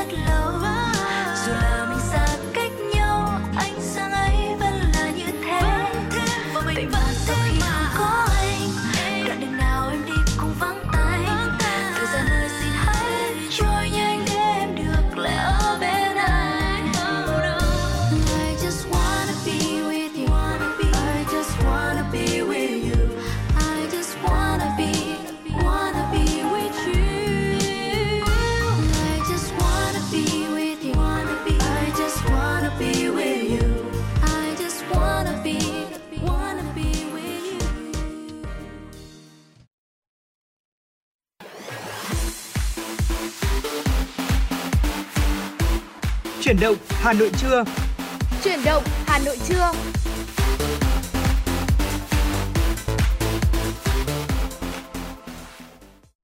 Quý vị và các bạn thân mến, bây giờ là 11 giờ ngày mùng 10 tháng 12 năm 2021. Chương trình chuyển động Hà Nội trưa của chúng tôi được phát trực tiếp trên tần số FM 96 MHz của Đài Phát thanh và Truyền hình Hà Nội. Chương trình cũng đang được phát trực tuyến trên trang web hanoitv.vn. Và thưa quý vị, mở đầu chương trình, chúng tôi xin phép được chuyển đến quý vị thính giả những tin tức cập nhật sau đây. À vâng, xin mời anh uh, Tuấn Anh ạ. À, tại thưa quý vị tại hội nghị cán bộ toàn quốc nhằm quán triệt và triển khai kết luận và quy định của ban chấp hành trung ương đảng về công tác xây dựng chỉnh đốn đảng bà trương thị mai ủy viên bộ chính trị bí thư trung ương đảng trưởng ban tổ chức trung ương đã trình bày một số nội dung chủ yếu trong kết luận của trung ương về đẩy mạnh xây dựng chỉnh đốn đảng và hệ thống chính trị kiên quyết ngăn chặn đẩy lùi xử lý nghiêm cán bộ đảng viên suy thoái tự diễn biến tự chuyển hóa và kế hoạch của bộ tài chính về thực hiện chủ trương này. Bà Trương Thị Mai cho biết thực hiện nghị quyết Trung ương 4 khóa 12 đã có hơn 25.000 đảng viên suy thoái hoặc có biểu hiện tự diễn biến tự chuyển hóa, chiếm 0,5% tổng số đảng viên bị xử lý kỷ luật. Trong đó hơn 15.000 đảng viên suy thoái về đạo đức lối sống chiếm tỷ lệ cao nhất, nêu rõ 4 điểm mới nổi bật trong kết luận Trung ương Bà Trương Thị Mai nhấn mạnh kết luận lần này thể hiện quyết tâm chính trị rất cao của Trung ương trong chỉnh đốn Đảng nhằm xây dựng Đảng vững mạnh, toàn diện, nâng cao năng lực lãnh đạo, năng lực cầm quyền và sức chiến đấu của Đảng. Kết thúc hội nghị, ông Võ Văn Thưởng, Ủy viên Bộ Chính trị, Thường trực Ban Bí thư khẳng định, ngay sau khi hội nghị này, ờ, các cấp ủy, tổ chức đảng sẽ triển khai sâu rộng trong toàn đảng và hệ thống chính trị những chỉ đạo của đồng chí Tổng Bí thư, đẩy mạnh nghiên cứu, học tập, quán triệt, tuyên truyền và triển khai thực hiện nghiêm túc, quyết liệt, sáng tạo, hiệu quả các quan điểm, mục tiêu, giải pháp đã đề ra trong kết luận và quy định của Ban chấp hành Trung ương, kế hoạch của Bộ Chính trị gắn với nghị quyết Đại hội đại biểu toàn quốc lần thứ 13 của Đảng, tạo ra sự chuyển biến rõ rệt, thực chất. Thưa quý vị, chiều ngày hôm qua thì à, tại trụ sở chính phủ, Phó Thủ tướng Thường trực Chính phủ Phạm Bình Minh đã chủ trì cuộc họp bàn về kế hoạch khôi phục các chuyến bay thương mại quốc tế từ ngày 15 tháng 12 tới theo đề xuất của Bộ Giao thông Vận tải. Các ý kiến phát biểu tại cuộc họp của lãnh đạo các bộ đều nhấn mạnh tầm quan trọng và tán thành chủ trương mở lại các đường bay quốc tế thường lệ trong bối cảnh chúng ta vẫn đang cơ bản kiểm soát được dịch bệnh với tỷ lệ tiêm vaccine tăng nhanh, tập trung kiểm soát số ca bệnh nặng và tử vong. Qua các ý kiến của bộ thì à, Phó Thủ tướng Phạm Bình Minh cho rằng là việc khôi phục các chuyến bay thương mại quốc tế là yêu cầu của thực tiễn trong tình hình bình thường mới, đặc biệt là trước nhu cầu à, đi lại tăng cao trong thời điểm cuối năm. Đây là giai đoạn thí điểm, do đó nên lựa chọn một số nước có hệ số an toàn cao, thực hiện trên cơ sở có đi, có lại. Hành khách nhập cảnh vào Việt Nam trên các chuyến bay phải đáp ứng quy định về phòng chống dịch bệnh, tiêm đủ hai mũi vaccine hoặc đã khỏi bệnh COVID-19, có xét nghiệm PCR âm tính trong thời gian 72 giờ trước khi lên máy bay. Phó Thủ tướng thường trực nhấn mạnh là Phó Thủ tướng cũng yêu cầu cần có một phần mềm khai báo y tế duy nhất áp dụng cho người nhập cảnh để à, tạo thuận lợi cho việc kiểm soát dịch bệnh cũng như là tạo thuận lợi cho người nhập cảnh yêu cầu làm tốt công tác thông tin, truyền thông để người dân hiểu được mục đích của việc mở lại các đường bay quốc tế. Phó Thủ tướng Phạm Bình Minh giao Văn phòng Chính phủ tổng hợp các ý kiến của các bộ báo cáo Thủ tướng Chính phủ. Chiều hôm qua, tại Hà Nội, Ban tuyên giáo Trung ương phối hợp với Bộ Quốc phòng tổ chức hội nghị ký kết chương trình phối hợp giai đoạn 2021-2025. Đại tướng Phan Văn Giang, Ủy viên Bộ Chính trị, Phó Bí thư Quân ủy Trung ương, Bộ trưởng Bộ Quốc phòng và Bí thư Trung ương Đảng, trưởng Ban tuyên giáo Trung ương Nguyễn Trọng Nghĩa đồng chủ trì hội nghị. Theo đó, thời gian tới, hai cơ quan tập trung phối hợp định hướng tuyên truyền, giáo dục cho cán bộ chiến sĩ, nhân dân về quan điểm đường lối nhiệm vụ quân sự, quốc phòng, nhất là các chiến lược, nghị quyết, kết luận, đề án quan trọng về quân sự, quốc phòng trong tình hình mới, tuyên truyền, phổ biến, giáo dục, nâng cao nhận thức cho cán bộ, chiến sĩ và nhân dân thực hiện pháp luật về quân sự quốc phòng, giám sát việc thực hiện các văn bản của Đảng, Nhà nước, các chương trình đề án về quân sự, quốc phòng liên quan đến thực thi pháp luật, phát triển kinh tế xã hội. Đồng thời, Ban tuyên giáo Trung ương và Bộ Quốc phòng phối hợp tuyên truyền định hướng tư tưởng cho cán bộ chiến sĩ và nhân dân trước các tình huống phức tạp liên quan đến bảo vệ chủ quyền lãnh thổ, biên giới, biển đảo của Tổ quốc, các vấn đề nảy sinh trong thực thi pháp luật, phát triển kinh tế xã hội, giải quyết các vấn đề phức tạp nhạy cảm liên quan đến lĩnh vực quân sự, quốc phòng, cung cấp thông tin, tích cực đấu tranh phản bác các quan điểm sai trái, thù địch, thông tin giả sai sự thật về chức năng, nhiệm vụ, truyền thống của quân đội. Thưa quý vị, chiều ngày hôm qua tại trụ sở chính phủ, Tổ công tác số 4 về đẩy mạnh giải ngân vốn đầu tư công năm 2021 đã làm việc với lãnh đạo 3 địa phương Hà Nội, Vĩnh Phúc, Hưng Yên về những khó khăn vướng mắc, đề xuất các giải pháp đẩy mạnh giải ngân vốn đầu tư công. Phó Thủ tướng Vũ Đức Đam, Tổ trưởng Tổ công tác số 4 chủ trì cuộc họp. Tại cuộc họp, các địa phương kiến nghị kéo dài thời gian thực hiện và giải ngân vốn ngân sách trung ương đã được giao kế hoạch năm 2021 sang năm 2022, điều chỉnh giảm kế hoạch vốn nước ngoài ODA năm 2021, đề nghị cho phép các ban quản lý dự án hoặc đơn vị có đủ năng lực học tập, chỉ trình chủ trương đầu tư các dự án thuộc thẩm quyền quyết định đầu tư của Hội đồng Nhân dân cấp tỉnh, tiếp tục hoàn thiện chính sách về công tác giải phóng mặt bằng để đẩy nhanh tiến độ thực hiện các dự án. Phát biểu chỉ đạo tại cuộc họp, Phó Thủ tướng Vũ Đức Đam cho rằng bên cạnh các nguyên nhân khách quan, cần phân tích những nguyên nhân à, khách khách quan thì cần phân tích các nguyên nhân chủ quan như là giao vốn chậm, quy định còn chưa sát thực tiễn, nhất là khâu chuẩn bị các dự án đầu tư, giải phóng mặt bằng. Các địa phương cần nỗ lực cao nhất trong giải ngân vốn đầu tư công theo các mốc thời gian. Phó Thủ tướng giao Bộ Kế hoạch và Đầu tư hoàn thiện báo cáo và tiến độ giải ngân của Hưng Yên, Vĩnh Phúc, thành phố Hà Nội, trong đó phân định rõ phần vốn đầu tư công của các dự án chuyển tiếp từ năm 2020 sang năm 2021. Các dự án mới được phân bổ ờ, vốn và cam kết hoàn thành giải ngân của các bộ, cơ quan trung ương theo các mốc thời gian cụ thể, làm rõ nguyên nhân các dự án ODA chậm giải ngân. Chiều hôm qua tại buổi họp báo thường kỳ Bộ Ngoại giao diễn ra theo hình thức trực tuyến, người phát ngôn Bộ Ngoại giao Lê Thị Thu Hằng đã thông tin về công tác bảo hộ công dân Việt Nam ở nước ngoài và việc đưa người Việt Nam ở nước ngoài về nước. Trả lời câu hỏi của báo chí về việc người Việt Nam ở nước ngoài có nhu cầu về Việt Nam trong dịp Tết Nguyên đán và chính phủ sẽ tiến hành việc này như thế nào, người phát ngôn Bộ Ngoại giao Lê Thị Thu Hằng cho biết, vừa qua trong bối cảnh dịch bệnh diễn biến rất phức tạp, các cơ quan trong nước, các cơ quan đại diện Việt Nam ở nước ngoài đã phối hợp chặt chẽ với các hãng hàng không trong nước cũng như một số hãng hàng không trong nước ngoài. Ở nước ngoài tổ chức hơn 800 chuyến bay đưa gần 200 công nhân, 200.000 công nhân Việt Nam từ hơn 60 quốc gia và vùng lãnh thổ về nước an toàn. Bà Lê Thị Thu Hằng cũng cho biết theo các cơ quan đại diện Việt Nam ở nước ngoài, hiện nay nhu cầu của người Việt Nam về nước vẫn đang ở mức cao do Tết Nguyên đán tới gần, cũng như nhiều trường hợp người lao động, người đi công tác, du học sinh Việt Nam ở nước ngoài đã hết hạn thị thực mong muốn được về nước. Bộ Giao thông Vận tải đã báo cáo Chính phủ, Thủ tướng Chính phủ khôi phục các chuyến bay thương mại thường lệ chở khách quốc tế vào Việt Nam, chia làm hai giai đoạn, bắt đầu từ ngày 15 tháng 12. Việc này theo người phát ngôn Bộ Ngoại giao nếu được triển khai sẽ góp phần vào việc khôi phục phát triển kinh tế xã hội, tăng cường hội nhập quốc tế trong trạng thái bình thường mới, tạo điều kiện thuận lợi từng bước đáp ứng nhu cầu đi lại bằng đường hàng không cho người dân, nhất là trong dịp Tết Nguyên đán. Bên cạnh đó, Bộ Ngoại giao vẫn đang tiếp tục phối hợp với các bộ ngành, địa phương và các cơ quan liên quan để tổ chức các chuyến bay đưa công dân ở nước ngoài về nước phù hợp với nguyện vọng của công dân, phù hợp với tình hình diễn biến của dịch bệnh và năng lực cách ly ở trong nước.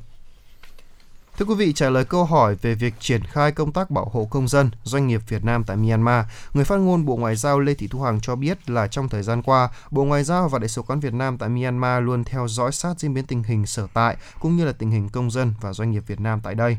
Đồng thời cũng đang triển khai nhiều biện pháp bảo hộ công dân và lãnh sự cần thiết để đảm bảo à, an toàn tính mạng, tài sản, quyền và lợi ích hợp pháp của công dân và doanh nghiệp Việt Nam tại Myanmar. Bộ Ngoại giao và Đại sứ quán tại Myanmar cũng đã đề nghị các cơ quan chức năng của Myanmar quan tâm tăng cường các biện pháp bảo đảm an toàn tính mạng và tài sản của công dân Việt Nam, doanh nghiệp và những người lao động thuộc các doanh nghiệp Việt Nam tại Myanmar, đặc biệt là bảo vệ các quyền lợi chính đáng và hợp pháp của doanh nghiệp Việt Nam phù hợp với cả thỏa thuận với hai bên cũng như là pháp luật và thông lệ quốc tế. Thưa quý vị, vừa rồi là một số những thông tin chúng tôi muốn gửi đến cho quý vị. Còn ngay bây giờ, xin mời quý vị thính giả cùng thưởng thức một giai đoạn âm nhạc mang tên là Giấc mơ anh và em trước khi đến với những phần tiếp theo của chương trình.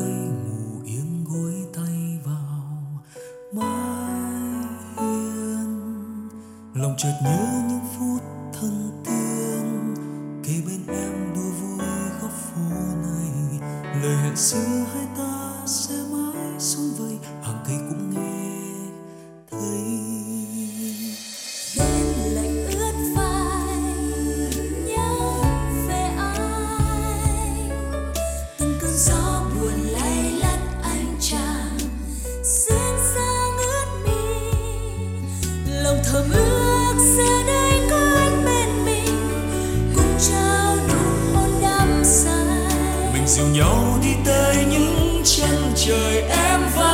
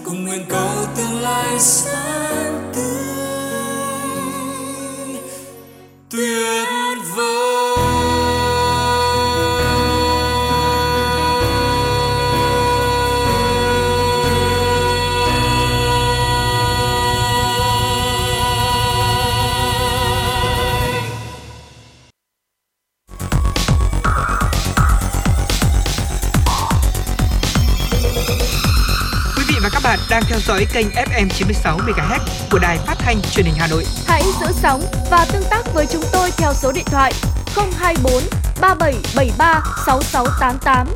FM 96 đồng hành trên mọi nẻo đường. Thưa quý vị và các bạn, trở lại với những tin tức đáng chú ý ngày hôm nay. Theo Ban Quản lý Quỹ Vaccine phòng COVID-19, tính đến cuối ngày hôm qua, tổng số tiền huy động vào Quỹ Vaccine phòng COVID-19 là 8.799,65 tỷ đồng, đã bao gồm ngoại tệ quy đổi, trong đó có 55,9 tỷ đồng tiền lãi gửi ngân hàng. Ban quản lý quỹ cho biết có 571.843 tổ chức cá nhân tham gia đóng góp vào quỹ. Đến nay, Ban quản lý quỹ vaccine phòng COVID-19 đã chi từ quỹ 7.648,7 tỷ đồng, trong số đó chi mua vaccine 7.639,9 tỷ đồng, chi hỗ trợ nghiên cứu thử nghiệm vaccine 8,8 tỷ đồng, nên dư cuối ngày là à, 1.000 150,95 à, tỷ đồng. Ban quản lý quỹ đã cập nhật số dư quỹ công khai trên các phương tiện thông tin đại chúng và trên cổng thông tin kho bạc nhà nước, đồng thời cập nhật danh sách cá nhân tổ chức ủng hộ lớn trên tổng công ty tin kho bạc nhà nước. Thưa quý vị, ngày hôm qua, Hội đồng Nhân dân thành phố Hà Nội thực hiện phiên chất vấn và trả lời chất vấn với nhóm vấn đề công tác phòng chống dịch COVID-19, việc triển khai các biện pháp tạm thời thích ứng an toàn, linh hoạt, kiểm soát hiệu quả dịch COVID-19 trên địa bàn thành phố. Liên quan câu hỏi chất vấn về dự báo tình hình dịch bệnh tại thủ đô, Giám đốc Sở Y tế Hà Nội Trần Thị Nhị Hà cho biết, trong giai đoạn vừa qua, tình hình dịch bệnh trên địa bàn Hà Nội diễn biến phức tạp. Từ ngày 11 tháng 10, số ca mắc tăng cao và tình hình này có thể lên đến 1.000 ca trên một ngày. Bên cạnh đó có thể xuất hiện biến chủng Omicron lây lan nhanh chóng hơn Delta. Tuy nhiên, tỷ lệ bao phủ vaccine cao, tỷ lệ tiêm chủng vaccine hai mũi hiện nay tại Hà Nội là trên 95%, nên dù số ca mắc tăng cao nhưng nhiều ca nhẹ, nhiều ca F0 điều trị tại nhà và tuyến y tế cơ sở. Với quyết tâm tập trung của cả hệ thống chính trị, Hà Nội đã chủ động cơ bản kiểm soát tình hình dịch bệnh. Bên cạnh đó thì ngành y tế đã tiếp tục thực hiện à, các công nghệ thông tin trong công tác à, xét nghiệm, quản lý F0, F1, không chủ quan lơ là nhưng cũng không hoang mang, lo sợ. Cũng tại kỳ họp thứ 3 Hội đồng nhân dân thành phố Hà Nội khóa 16 nhiệm kỳ 2021-2026 đã tổ chức thực hiện phiên chất vấn và trả lời chất vấn với nhóm vấn đề công tác phòng chống dịch COVID-19, việc triển khai các biện pháp thích ứng an toàn, linh hoạt, kiểm soát hiệu quả dịch COVID-19 trên địa bàn thành phố. Trả lời câu hỏi chất vấn, Giám đốc Cơ sở Giáo dục và Đào tạo Hà Nội Trần Thế Cương cho biết, qua thời gian thí điểm khi đi học trực tiếp ở khối 9 và khối 12 trên địa bàn thành phố, đến nay đã có 64.000 học sinh khối lớp 9 và 12 đến trường đi học, đảm bảo chất lượng dạy và học an toàn.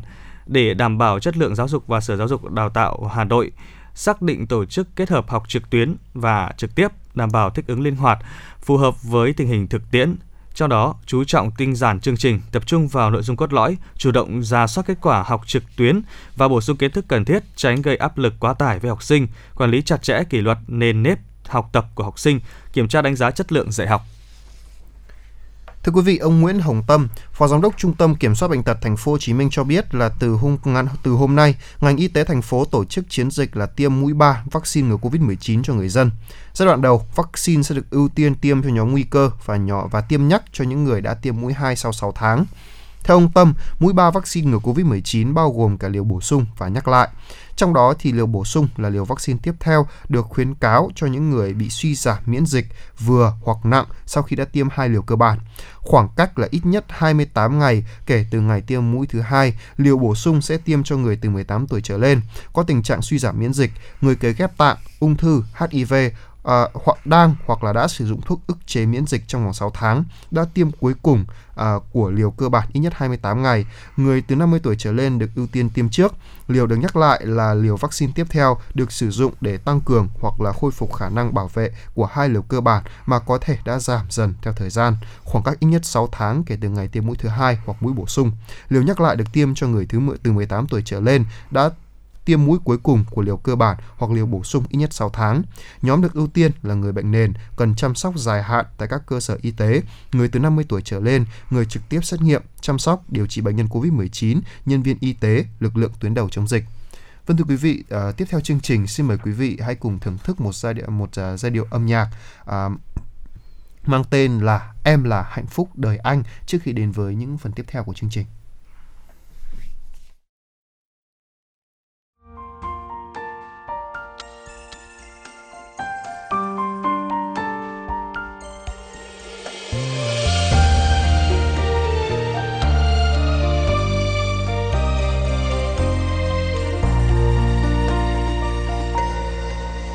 Vì sao rơi trong đêm lặng lẽ? Ngọt ngào lời ca như du giấc mộng. Nàng là hoa lan hương đưa gió bay. Nàng là hoa lan hương đưa gió bay.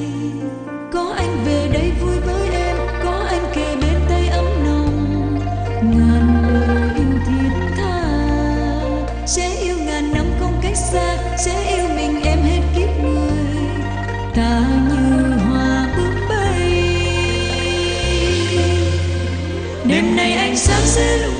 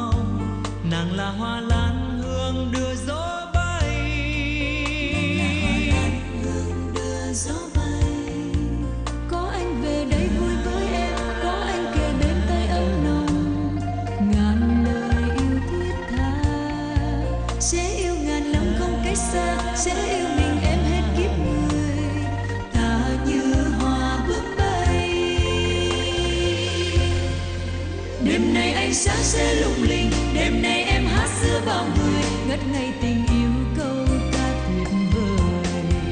Em như tiếng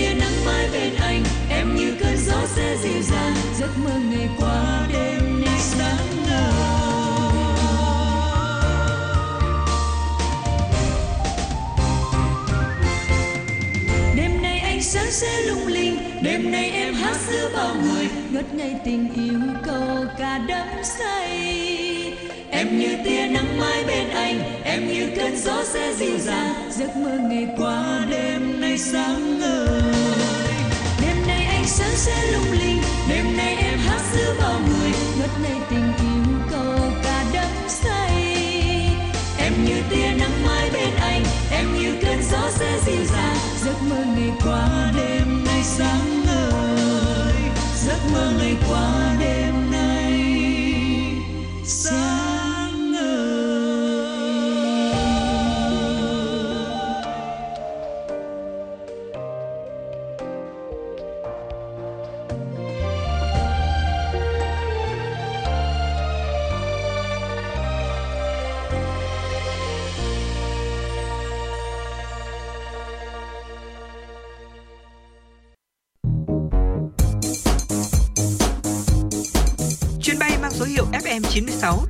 bị nâng độ cao. Quý khách hãy thắt dây an toàn, sẵn sàng trải nghiệm những cung bậc cảm xúc cùng FN 96.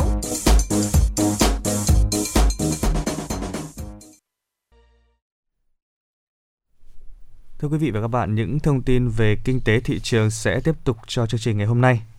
Theo như Bộ Tài chính, thị trường trái phiếu doanh nghiệp có dấu hiệu tăng trưởng nóng. Trước tình trạng này, Bộ Tài chính cho rằng để thị trường tiếp tục phát triển bền vững, minh bạch và hiệu quả, cần tiếp tục hoàn thiện khung pháp lý và tăng cường công tác quản lý giám sát. Bộ Tài chính đã tiến hành đánh giá tình hình thị trường thời gian qua để xây dựng dự thảo nghị định sửa đổi, bổ sung một số điều của nghị định số 153 năm 2020 về phát hành trái phiếu doanh nghiệp riêng lẻ.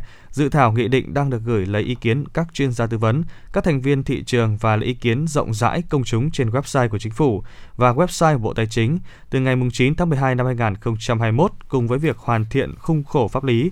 Bộ Tài chính tiếp tục chỉ đạo Ủy ban chứng khoán nhà nước và các đơn vị chức năng tăng cường việc quản lý, giám sát, triển khai các đoàn thanh tra, kiểm tra việc phát hành trái phiếu của các doanh nghiệp bất động sản, các tổ chức tín dụng có liên quan đến doanh nghiệp bất động sản, các doanh nghiệp có khối lượng phát hành lớn, lãi suất cao, các doanh nghiệp có kết quả kinh doanh thua lỗ, các doanh nghiệp phát hành không có tài sản bảo đảm.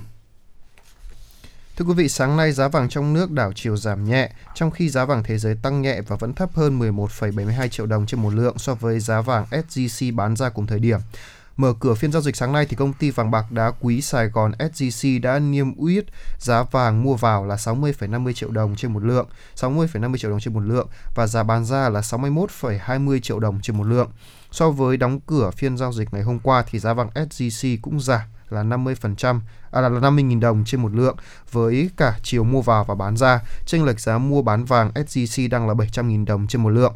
Cùng thời điểm thì tập đoàn Doji đã niêm yết giá vàng mua vào và bán ra ở mức là 60,40 đến 61,10 triệu đồng trên một lượng. So với đóng cửa phiên ngày hôm qua thì giá vàng Doji tại Doji giảm 50.000 đồng trên một lượng ở chiều mua vào và giảm 100.000 đồng trên một lượng ở chiều bán ra. Chênh lệch giá mua bán vàng tại Doji đang ở mức là 700.000 đồng trên một lượng.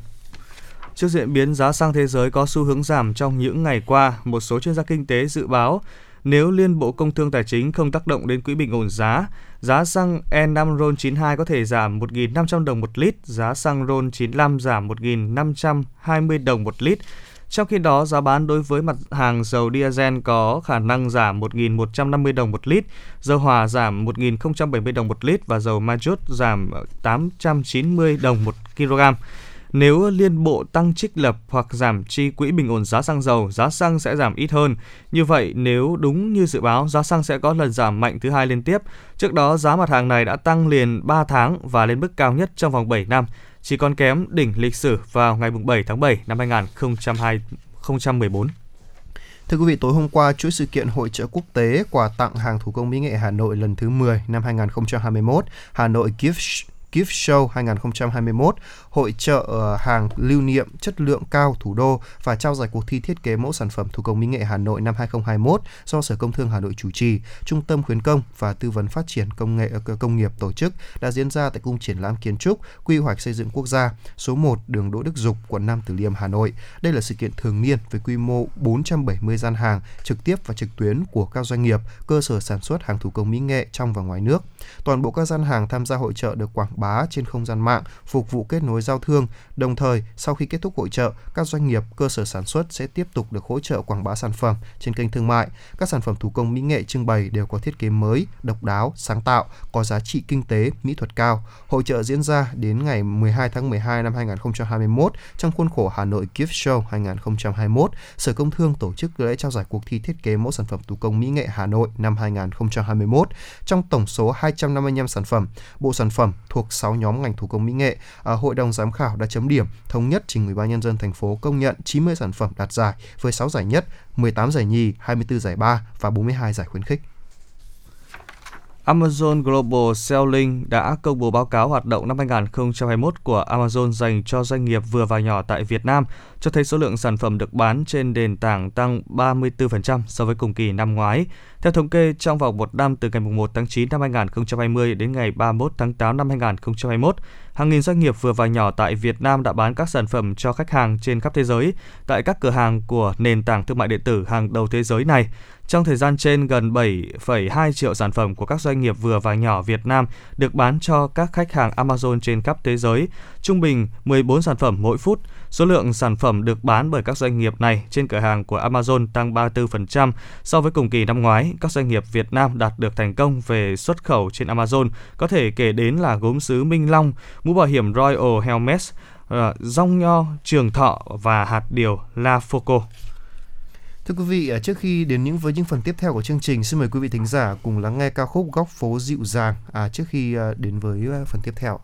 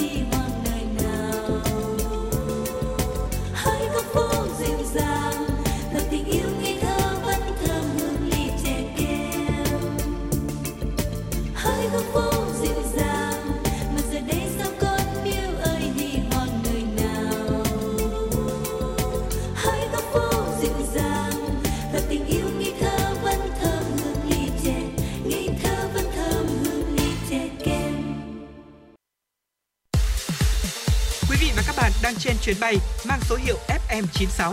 Hãy thư giãn, chúng tôi sẽ cùng bạn trên mọi cung đường. Hãy giữ sóng và tương tác với chúng tôi theo số điện thoại 024 3773 6688.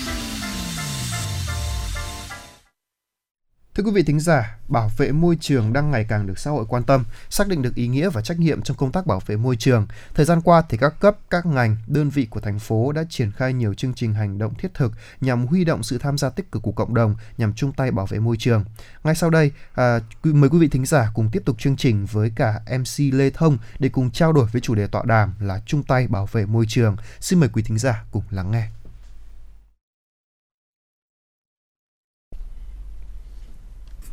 Xin kính chào quý vị và các bạn. Lê Thông rất vui được gặp lại quý vị và các bạn trong chương trình tọa đàm được phát trên sóng của Đài Phát thanh Truyền hình Hà Nội. Quý vị và các bạn thân mến, bảo vệ môi trường là một trong những vấn đề sống còn của nhân loại, là nhân tố bảo đảm sức khỏe và chất lượng cuộc sống của con người. góp phần quan trọng vào việc phát triển kinh tế xã hội, ổn định chính trị, an ninh quốc gia và thúc đẩy kinh tế xã hội của đất nước. Bảo vệ môi trường là quyền lợi và nghĩa vụ của mọi tổ chức, mọi gia đình và của mỗi một người dân. Chính vì vậy, trong thời gian qua, công tác tuyên truyền, vận động nhân dân tham gia bảo vệ môi trường, ứng phó với biến đổi khí hậu đã được Ban Thường trực Ủy ban Mặt trận Tổ quốc và các ngành triển khai trên toàn địa bàn thành phố để có hiệu quả góp phần thực hiện cuộc vận động toàn dân đoàn kết xây dựng đời sống văn hóa gắn với xây dựng nông thôn mới, đô thị văn minh. Đó cũng chính là chủ đề mà chúng tôi muốn đề cập đến trong chương trình tọa đàm chung tay bảo vệ môi trường ngày hôm nay. Trước tiên thì xin được thay mặt cho những người làm chương trình phát thanh của Đài Phát thanh Truyền hình Hà Nội, xin được kính chúc sức khỏe các vị khách mời và chúng tôi cũng xin được trân trọng giới thiệu tham gia chương trình ngày hôm nay. Xin được trân trọng giới thiệu ông Nguyễn Túc, Ủy viên Đoàn Chủ tịch Ủy ban Trung ương Mặt trận Tổ quốc Việt Nam, chủ nhiệm Hội đồng tư vấn về văn hóa xã hội. Xin kính chào bà con nghe đài. Xin được trân trọng giới thiệu ông Nguyễn Sĩ Trường, Phó Chủ tịch Ủy ban Mặt trận Tổ quốc Việt Nam thành phố Hà Nội. Xin kính chào các quý vị thính giả đang nghe đài. Xin được trân trọng giới thiệu ông Nguyễn Khắc Lợi, nguyên Phó Giám đốc Sở Văn hóa Thể thao thành phố Hà Nội. Xin kính chào quý vị khán giả đang nghe đài.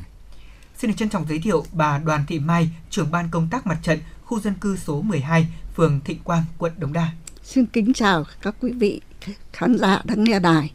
Vâng ạ, một lần nữa xin được cảm ơn các vị khách mời đã tham gia buổi tọa đàm ngày hôm nay của chúng tôi. Câu hỏi đầu tiên xin được dành cho Nguyễn Túc ạ. Vâng thưa ông là môi trường có ý nghĩa vô cùng quan trọng đối với cuộc sống của chúng ta. Bảo vệ môi trường, như đã nói, cũng chính là bảo vệ sự sống cho mỗi người. Ông có thể chia sẻ cho thính giả của Đài Phát thanh Truyền hình Hà Nội được biết tầm quan trọng của môi trường đối với cuộc sống sinh hoạt hàng ngày của chúng ta. Phải nói rằng rất tâm đắc với đài phát thanh và truyền hình Hà Nội đề ra vấn đề này.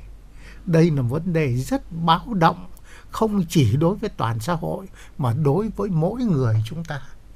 Con số về bệnh tật hàng năm do tác động của môi trường đem lại ngày càng tăng và đáng làm cho, cho các cơ quan nhà nước chúng ta phải suy nghĩ và mỗi người chúng ta phải có trách nhiệm để đi sâu vào bảo vệ môi trường. Thành ra tôi nghĩ rằng tức là có thể nói rằng hiện nay một loạt những vấn đề nó bao vây chúng ta và chúng ta có trách nhiệm phải cùng với nhà nước để giải quyết. Trước mắt tôi thấy rác thải Hà Nội là một vấn đề rất đáng lo ngại. Những cái cái bãi tập kết đã ứng, đã đầy áp và nước thải ở các bãi đó, nó đã tác động xấu đến những người dân ở vùng xung quanh thành hai là, tức là như vậy, túi ly lông có thể nói rằng túi ly lông hiện nay chúng ta có thể hạn chế được, nhưng ý thức của mỗi người dân chưa được nâng cao thành vẫn cứ sử dụng tràn lan mặc dầu các cơ quan nhà nước đã khuyên, khuyến cáo rất nhiều. Cái thứ ba là cái không khí ô nhiễm ở Hà Nội. Càng ngày thì như vậy xe máy rồi xe ô tô rồi các loại phương tiện khác tức là sử dụng tức là nó xả ra môi trường không khí làm cho chúng, sức khỏe của chúng ta ảnh hưởng rất nhiều. Mặc dầu rằng đã rất nhiều lần tức đề nghị dân sử dụng xe đạp, sử dụng những cái phương tiện khác có thể đi được, nhưng mà dân chúng ta vẫn chưa quan tâm đến đúng đúng mức đến việc này. Vâng ạ, xin cảm ơn những chia sẻ của ông. Có thể thấy là mỗi buổi sáng khi chúng ta thức dậy thì việc lo lắng đầu tiên có thể nói là chất lượng không khí đúng không ạ? Đúng rồi. Chỉ số quan trắc không khí AQI của thành phố Hà Nội à, những ngày này như thế nào, rồi thì thời tiết ra sao và đặc biệt là xung quanh chúng ta môi trường sống của chúng ta có bị ô nhiễm hay không Ừ. nó ảnh hưởng tới cuộc sống sinh hoạt thậm chí là tới việc kinh doanh của những hộ dân thế nào đây cũng là một bài toán mà tôi nghĩ rằng là không chỉ của riêng thành phố Hà Nội đâu mà của rất nhiều những thành phố lớn khác của nước ta cũng đang gặp phải và xin cảm ơn những chia sẻ vừa rồi của ông Nguyễn Túc ạ. Thưa ông Nguyễn Sĩ Trường, được biết thì Mặt trận Tổ quốc Việt Nam có vai trò tích cực trong công tác bảo vệ môi trường. Vậy thì ông có thể chia sẻ là trong thời gian qua tại Hà Nội của chúng ta thì Mặt trận Tổ quốc đã chỉ đạo các tổ chức thành viên đẩy mạnh công tác tuyên truyền về bảo vệ môi trường như thế nào được không? À, như chúng ta cũng đã biết thì vấn đề bảo vệ môi trường đó là vấn đề không của riêng ai. À, tất cả chúng ta đều sống dưới môi trường này thì đều phải có tinh thần trách nhiệm về việc bảo vệ môi trường và chính những- mỗi một người dân sẽ là một uh, trong những cái người để làm tốt cái công tác bảo vệ môi trường này. Vì vậy mà mặt trận tổ quốc thành phố chúng tôi trong thời gian vừa qua thì cũng đã phát huy được cái ờ, vai trò đoàn kết ờ, của nhân dân để đẩy mạnh công tác tuyên truyền, vận động người dân tham gia chung tay bảo vệ môi trường. Hàng năm thì chúng tôi cũng đã ký kết các cái chương trình phối hợp với các sở ngành liên quan, với các tổ chức thành viên về công tác à, à, bảo vệ môi trường rồi thực hiện các cái phong trào về bảo vệ môi trường gắn với cuộc vận động toàn dân đoàn kết xây dựng nông thôn mới, đô thị văn minh. À, cùng với đó thì các cái tổ chức đoàn thể cũng đã có những các mô hình à, của ngành đoàn thể mình để bảo vệ môi trường. Tôi nói ví dụ như là có những mô hình như ngày thứ bảy à, xanh sạch đẹp này, rồi là những mô hình khu dân cư tự quản bảo vệ môi trường hay là các tuyến đường do mặt trận tổ quốc và các đoàn thể tự quản để làm đẹp, làm khang trang, rồi những cái tuyến đường à, nở hoa, tuyến phố bích họa hay là các mô hình à, của hội phụ nữ, hội cựu chiến binh, đoàn thanh niên như là gia đình tình nguyện, cộng đồng tình nguyện rồi là những cái mô hình của hội phụ nữ như vì môi trường à, trong sạch, phụ nữ và nhân dân thủ đô không đổ rác thải ra đường và nơi công cộng rồi là những cái hoạt động về thứ bảy tình nguyện và khơi thông dòng chảy hay là như hội nông dân thì có những cái phong trào vận động hội nông dân là tích cực tham gia thu gom rác thải ở ngoài đồng ruộng. Đấy, thì cùng với cái việc tuyên truyền thì chúng tôi cũng tích cực tổ chức các cái lớp tập huấn cho đội ngũ cán bộ mặt trận các cấp về công tác bảo vệ môi trường rồi là tập huấn cho người dân cho những các cơ sở sản xuất kinh doanh và làm các cái chế phẩm sinh học để mà giảm những các cái xử lý các cái mùi hôi từ rác rồi mùi hôi thối từ các cái, cái chuồng trại. À, và cùng với những cái hoạt động đó nữa thì chúng tôi cũng quan tâm đến công tác kiểm tra giám sát, phối hợp với các cơ quan chức năng để kiểm tra, giám sát à, cái việc thực hiện các cái chính sách về môi trường, cũng như là à, kiểm tra, giám sát cái việc mà à, người dân sử sử dụng mà sau đó là vứt các cái rác thải liên quan đến các bao bì về thuốc bảo vệ thực vật ở nơi đồng ruộng nhờ những cái hoạt động như vậy thì cũng đã có được góp phần nâng cao cái ý thức rồi nhận thức của người dân trong vấn đề về bảo vệ môi trường Vâng ạ và chúng ta có thể thấy là có rất nhiều những mô hình hay đúng không ạ? Những công trình thanh niên và đặc biệt là tôi nghĩ rằng là đối với sự vào cuộc rất là mạnh mẽ đến từ Ủy ban Mặt trận Tổ quốc thành phố cũng như là các tổ chức đoàn thể chính trị xã hội và đặc biệt là với nòng cốt đó là ý thức của mỗi một người dân thì à, thành phố Hà Nội của chúng ta cũng sẽ khang trang hơn, sạch đẹp hơn, môi trường sống của người dân được đảm bảo. Vâng ạ, ờ, chúng tôi xin được ờ, chuyển tiếp đến một câu hỏi qua bà Đoàn Thị Mai. Thưa bà là với vai trò là trưởng ban công tác mặt trận thì trong thời gian qua bà đã cùng với hệ thống chính trị tại khu dân cư của mình đẩy mạnh công tác tuyên truyền bảo vệ môi trường ra sao tới mỗi một ờ, cư dân. Vâng. À, môi trường thiên nhiên vốn gắn bó mật thiết với con người nhưng đôi khi con người lại tàn phá nó à, tôi muốn nói đến một cái điểm rác cụ thể là ngách 113 Vĩnh Hồ nơi đây giáp danh giữa ba tổ dân phố, có thể nói là cha chung không ai khóc rác trồng rác, và có thể nói nó gây ô nhiễm môi trường rất nặng đến sức khỏe cộng đồng.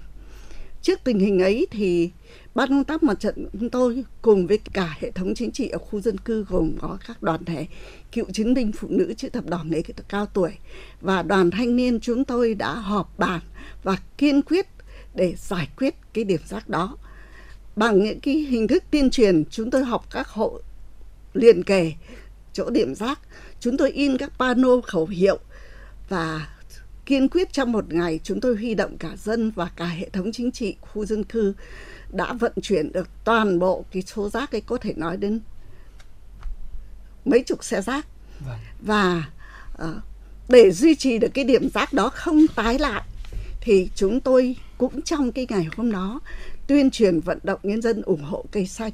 Và chúng tôi đã tuyên truyền ủng hộ và vận động được hơn 50 chậu cây xanh thế vào cái chỗ đó. Và đồng thời là cũng lại vận động nhân dân là để cho cảnh quan xanh sạch đẹp. Thì chúng tôi vận động nhân dân chung tay đóng góp kinh phí và các cơ quan lân cận để vẽ lên cái tranh, bức tranh tường về môi trường xanh sạch đẹp mà trước đây cái bức tường ấy có thể nói nó bị là rác làm ô nhiễm Dạ vâng ạ, có thể nói là những sáng kiến rất là hay đúng không ạ? Đặc biệt là tôi cũng rất ấn tượng với hình ảnh mà bà Đoàn Thị Mai có đưa ra tại à, ngách 113 Vĩnh Hồ đúng Dạ không ạ? vâng. Chắc chắn là có dịp thì chúng ta sẽ ghé thăm ngách này Dạ vâng để xem hiện tại thì à, không biết là cảnh quan ở nơi đây thế nào. Tuy nhiên thông qua lời chia sẻ của bà thì có thể thấy là à, bằng sự nỗ lực của chính quyền địa phương đặc biệt là với những người làm công tác mặt trận như là bà Đoàn Thị Mai chẳng hạn thì chúng ta cũng đã có được một cái cảnh quan rất là đẹp cho cư dân. À, thưa bà thì có thể nói thêm một chút là ở khu dân cư số 12 nói riêng cũng như là phường Thịnh Quang nói chung thì chúng ta còn mô hình bảo vệ môi trường nào khác cũng được coi là hiệu quả và có sức lan tỏa đến cán bộ và nhân dân trên địa bàn không ạ? Vâng. Ở khu dân cư chúng tôi thì có những cái sân chơi trước đây thì có thể nói là nó rất sập sệ và người lớn và trẻ em đều không sử dụng được thế thì ờ, sau khi được nhà nước cải tạo thì chúng tôi đã chung tay là mua hoa và cây cảnh về để bao quanh cái đó và trồng các cái loại hoa trong cái khuôn viên của sân để làm cái cảnh quan à, cho nó thật sạch đẹp và để bà con có cái ý thức giữ gìn. Nhưng mà trước khi để mà đi được những cái sân xanh sạch đẹp ấy thì họ trước kia là họ lấn sân để kinh doanh buôn bán hàng quán lò than rồi là quần áo phơi vân vân. Thế thì muốn giải phóng được để giải tỏa được cái đó, để làm cái sân và trồng hoa, thì ờ, chúng tôi phải làm cái công tác tuyên truyền, vận động những người ngồi trong sân trả lại cái mặt bằng. Cái điều đó là hết sức khó bởi vì họ là những người mà cũng có khó khăn và họ là sống không có lương. Trông vào những cái hàng quán mà trước đây lấn sân để buôn bán, thế thì có thể nói là qua quá trình thuyết phục, vận động thì ờ, các hộ cũng đã nhận ra vì lợi ích của cộng đồng cộng đồng. Cho nên là đến ngày thi công thì hầu hết tất cả các hộ kinh doanh 30 hộ kinh doanh buôn bán trong sân đều trả mặt bằng để chúng tôi thi công. Và chúng tôi đã trồng cây, trồng hoa, rồi cũng được nhà nước đầu tư, đó là các cái trang thiết bị thể dục. Cho nên có thể nói là ở khu dân cư chúng tôi bây giờ người ta cũng ví rằng trước kia thì có thể nói là nó là một cái nơi ô nhiễm, nhưng nay nó là cái sân chơi mà nở hoa bốn mùa. Ờ, trên cái sân đó là Dạ vâng ạ, đúng là những sáng kiến, những mô hình hay phải đến từ hành động rất là quyết liệt của các cấp chính quyền và đặc biệt là từ ý thức của mỗi một người dân khi mà họ nhìn vào đó và thấy được thành quả đúng không ạ? Vâng, và qua trao đổi vừa rồi để chúng ta có thể thấy là công tác tuyên truyền bảo vệ môi trường không phải riêng của một cấp ngành nào mà đó là sự huy động tổng hợp của cả một hệ thống chính trị. Vâng ạ, thưa ông Nguyễn Khắc Lợi, ông có thể cho biết là ở thời gian qua thì ngành văn hóa đã tăng cường công tác truyền thông cũng như là góp phần xây dựng môi trường xanh sạch đẹp như thế nào ạ? Vâng. Đối với ngành văn hóa của thủ đô thì với cái trách nhiệm tức là uh, chúng tôi được uh, thành ủy Hà Nội giao cho cái là đơn vị thường trực của cái chương trình phát triển văn hóa xã hội nâng cao chất lượng nguồn nhân lực thủ đô, xây dựng người Hà Nội thành lịch văn minh để mà làm tốt cái công tác tuyên truyền và xây dựng được cái môi trường đó, thì chúng tôi việc đầu tiên là phải kết hợp với các cái sở ngành liên quan để mà xây dựng các cái tiêu chí đặt ra đối với lại từng cái khu vực, từng đơn vị, từng ờ, công dân trên địa bàn thì xây dựng các cái tiêu chí đó chúng tôi phải kết hợp với các cái sở ngành như sở giao thông sở xây dựng sở tài nguyên môi trường sở nông nghiệp phát triển nông thôn vân vân. Xây dựng các cái mô hình văn hóa tại địa các địa phương. Trong đó có làng văn hóa gia đình văn hóa khu dân cư văn hóa. Tất cả những cái mô hình văn hóa đó trong cái nội dung của nó đã, đã bao hàm những cái nội dung đặc biệt quan tâm đến vấn đề là làm xanh sạch đẹp môi trường và giữ gìn cái môi trường bởi cái rõ ràng, tức là khi anh đã xây dựng được một cái môi trường văn minh thì trong đó, con người với tư cách làm chủ cái môi trường đó cũng sẽ là có cái, chịu cái sự tác động và sẽ có tác động trở lại để thực hiện cho cái môi trường ngày càng tốt đẹp hơn. Vâng ạ, mỗi người chung tay chung sức vì môi trường cũng sẽ giúp cho cuộc sống của chúng ta được tốt đẹp hơn, chất lượng sức khỏe của người dân thủ đô cũng từ đó được nâng lên đúng không ạ? Và xin được tiếp tục chương trình cùng với ờ, những câu hỏi ờ, dành cho vị khách mời tiếp theo của chương trình ngày hôm nay, đó là ông Nguyễn Sĩ Trường. Thưa ông là trong quá trình triển khai công tác bảo vệ môi trường thì Mặt trận Tổ quốc thành phố Hà Nội có gặp khó khăn vướng mắc như thế nào ạ? Và để môi trường của thủ đô thêm xanh sạch đẹp thì ông có ý kiến cũng như là kiến nghị gì với thành phố và các cơ quan chức năng hay không ạ? Vâng, bên cạnh uh, những cái thuận lợi trong cái việc mà tuyên truyền vận động nhân dân để chung tay bảo vệ môi trường thì trong quá trình thực hiện thì chúng tôi cũng gặp một số những khó khăn. À, thứ nhất đó là việc mà ý thức của một bộ phận người dân rồi các cái cơ sở sản xuất kinh doanh trong vấn đề bảo vệ môi trường. À, người dân thì muốn là mình được sống sạch sẽ, trong nhà mình sạch sẽ, nhưng mà cái rác mang ra thì vứt ngay ra ngoài đường. Đấy. hay là để đẩy sang nhà bên cạnh nhà hàng xóm xong rồi hoặc là có người đi đá nó ra ừ. thế là dù rằng có bao nhiêu chị lao công vất vả quét rác quét xong quay lại đó lại bẩn đấy là cái vấn đề mà ý thức của một số người dân đó như vậy hay là bây giờ cái việc mà à, vận động các ừ, tổ chức tôn giáo tham gia bảo vệ môi trường thì hiện nay ở các cơ sở tôn giáo thực hiện rất là tốt. Ừ. và thậm chí là ờ, ở ngay cả trong các nhà chùa thì có những cái mô hình như là chùa xanh. Và vận động là những người đến đó thì hạn chế đốt vàng mã thôi. Nhưng nhiều người là đốt rất nhiều. Thậm chí là ở gia đình mình cũng đốt rất là nhiều vàng mã. Cái điều đó cũng ảnh hưởng đến môi trường.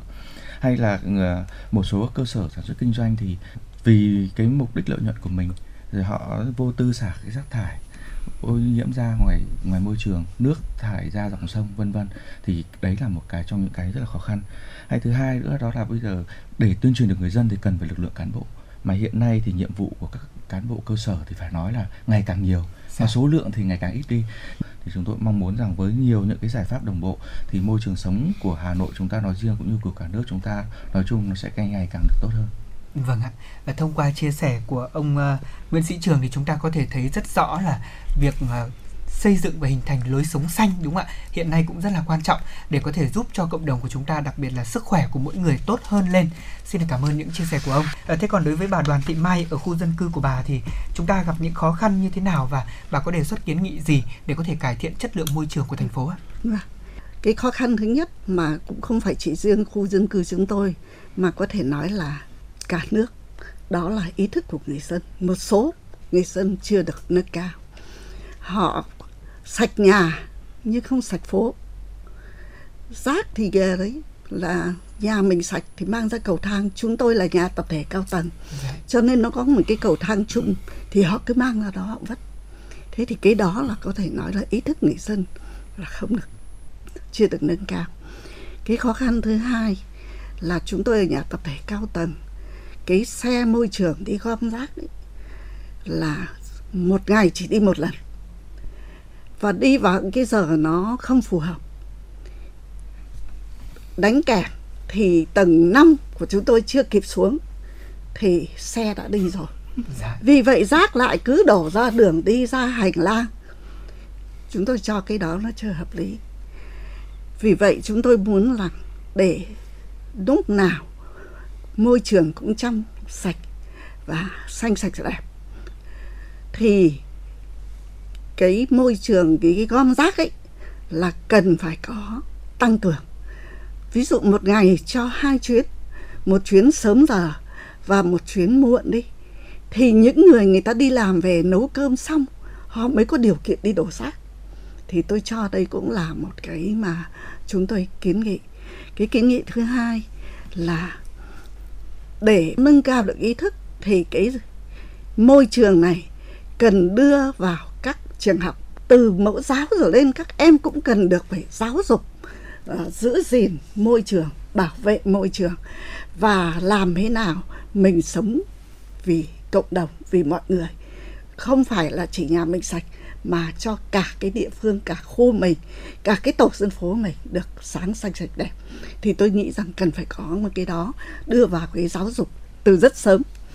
Vì ờ, qua thực tế thì chúng tôi cũng xin được có hai cái kiến nghị và cái khó khăn như thế. Dạ vâng ạ, xin cảm ơn bà. Và thông qua trao đổi thì chúng ta có thể thấy là công tác bảo vệ môi trường rất quan trọng nhằm bảo vệ thiên nhiên và cuộc sống của chúng ta. Vậy thì à, thưa ông Nguyễn Túc ạ, thông điệp mà ông muốn gửi đến quý vị thính giả của Đài Phát thanh Truyền hình Hà Nội trong công tác bảo vệ môi trường nói chung và môi trường thủ đô nói riêng là gì ạ? để thực hiện tốt hơn nữa sáng xanh sạch đẹp thì mỗi người chúng ta tự mình không tức là vứt rác thải ra ngoài đường hai nữa không xả nước không qua xử lý vào các các cái, cái ao hồ và đặc biệt cái không khí của chúng ta phải giữ làm sao để không khí nó bớt ô nhiễm bằng cách là thực hiện những phương án mà thành phố Hà Nội đã nêu ra. Thì tôi nghĩ rằng phải huy động toàn dân và mỗi người phải tự giác thực hiện chứ đừng có phải đối phó đối phó thì không bao giờ thành công được. Dạ vâng. Và đúng là bài học về môi trường là một bài học rất lớn mà mỗi người chúng ta luôn luôn phải tự học. Tôi nghĩ là như vậy. Ở, ở thời điểm này thì để bảo vệ môi trường thì ngoài ý thức của mỗi cá nhân cộng đồng thì việc chúng ta cùng chung tay ạ để có thể bảo vệ môi trường là việc mà chúng ta cũng nên khuyến khích uh, con cháu cũng như là anh em trong nhà mình cùng bảo ban nhau để làm. Mỗi nhà chúng ta góp một ngọn gió tốt thì cả thủ đô chúng ta sẽ trong lành đúng không ạ một lần nữa chúng tôi xin được cảm ơn các vị khách mời đã có mặt và chia sẻ những ý kiến tâm huyết của mình với thính giả của Đài Phát thanh Truyền hình Hà Nội. Và chúng ta cũng có thể thấy được rằng là tầm quan trọng của môi trường đối với cuộc sống của chúng ta, cùng nhau thực hiện thông điệp chung tay bảo vệ môi trường để thủ đô Hà Nội thân yêu của chúng ta thêm xanh sạch đẹp và văn minh. Một lần nữa xin được cảm ơn quý vị và các bạn đã đồng hành cùng với chúng tôi trong chương trình tọa đàm ngày hôm nay. Kính chào tạm biệt và hẹn gặp lại.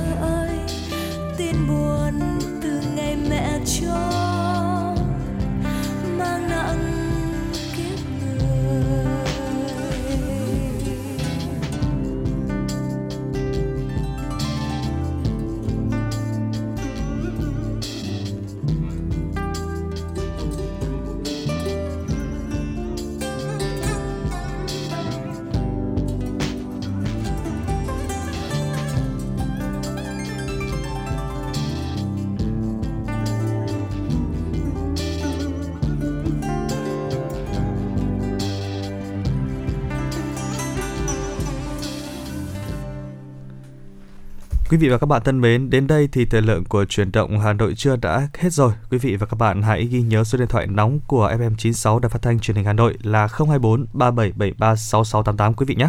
Vâng, chúng tôi xin được nhắc lại số điện thoại đường dây nóng của chương trình là 024 3773 6688. Hãy tương tác với chúng tôi để được chia sẻ những vấn đề mà quý vị và các bạn đang quan tâm, những điều cần chia sẻ và mong muốn được gửi tặng một bài hát đến cho bạn thân, cho người thân hoặc là bạn bè của mình. Ngoài ra chúng tôi còn có một fanpage ở trên Facebook đó là chuyển động Hà Nội FM96 quý vị nhé.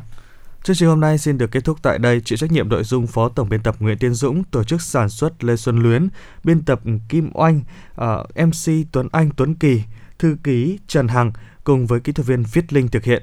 Xin chào và hẹn gặp lại quý vị trong các chương trình sau.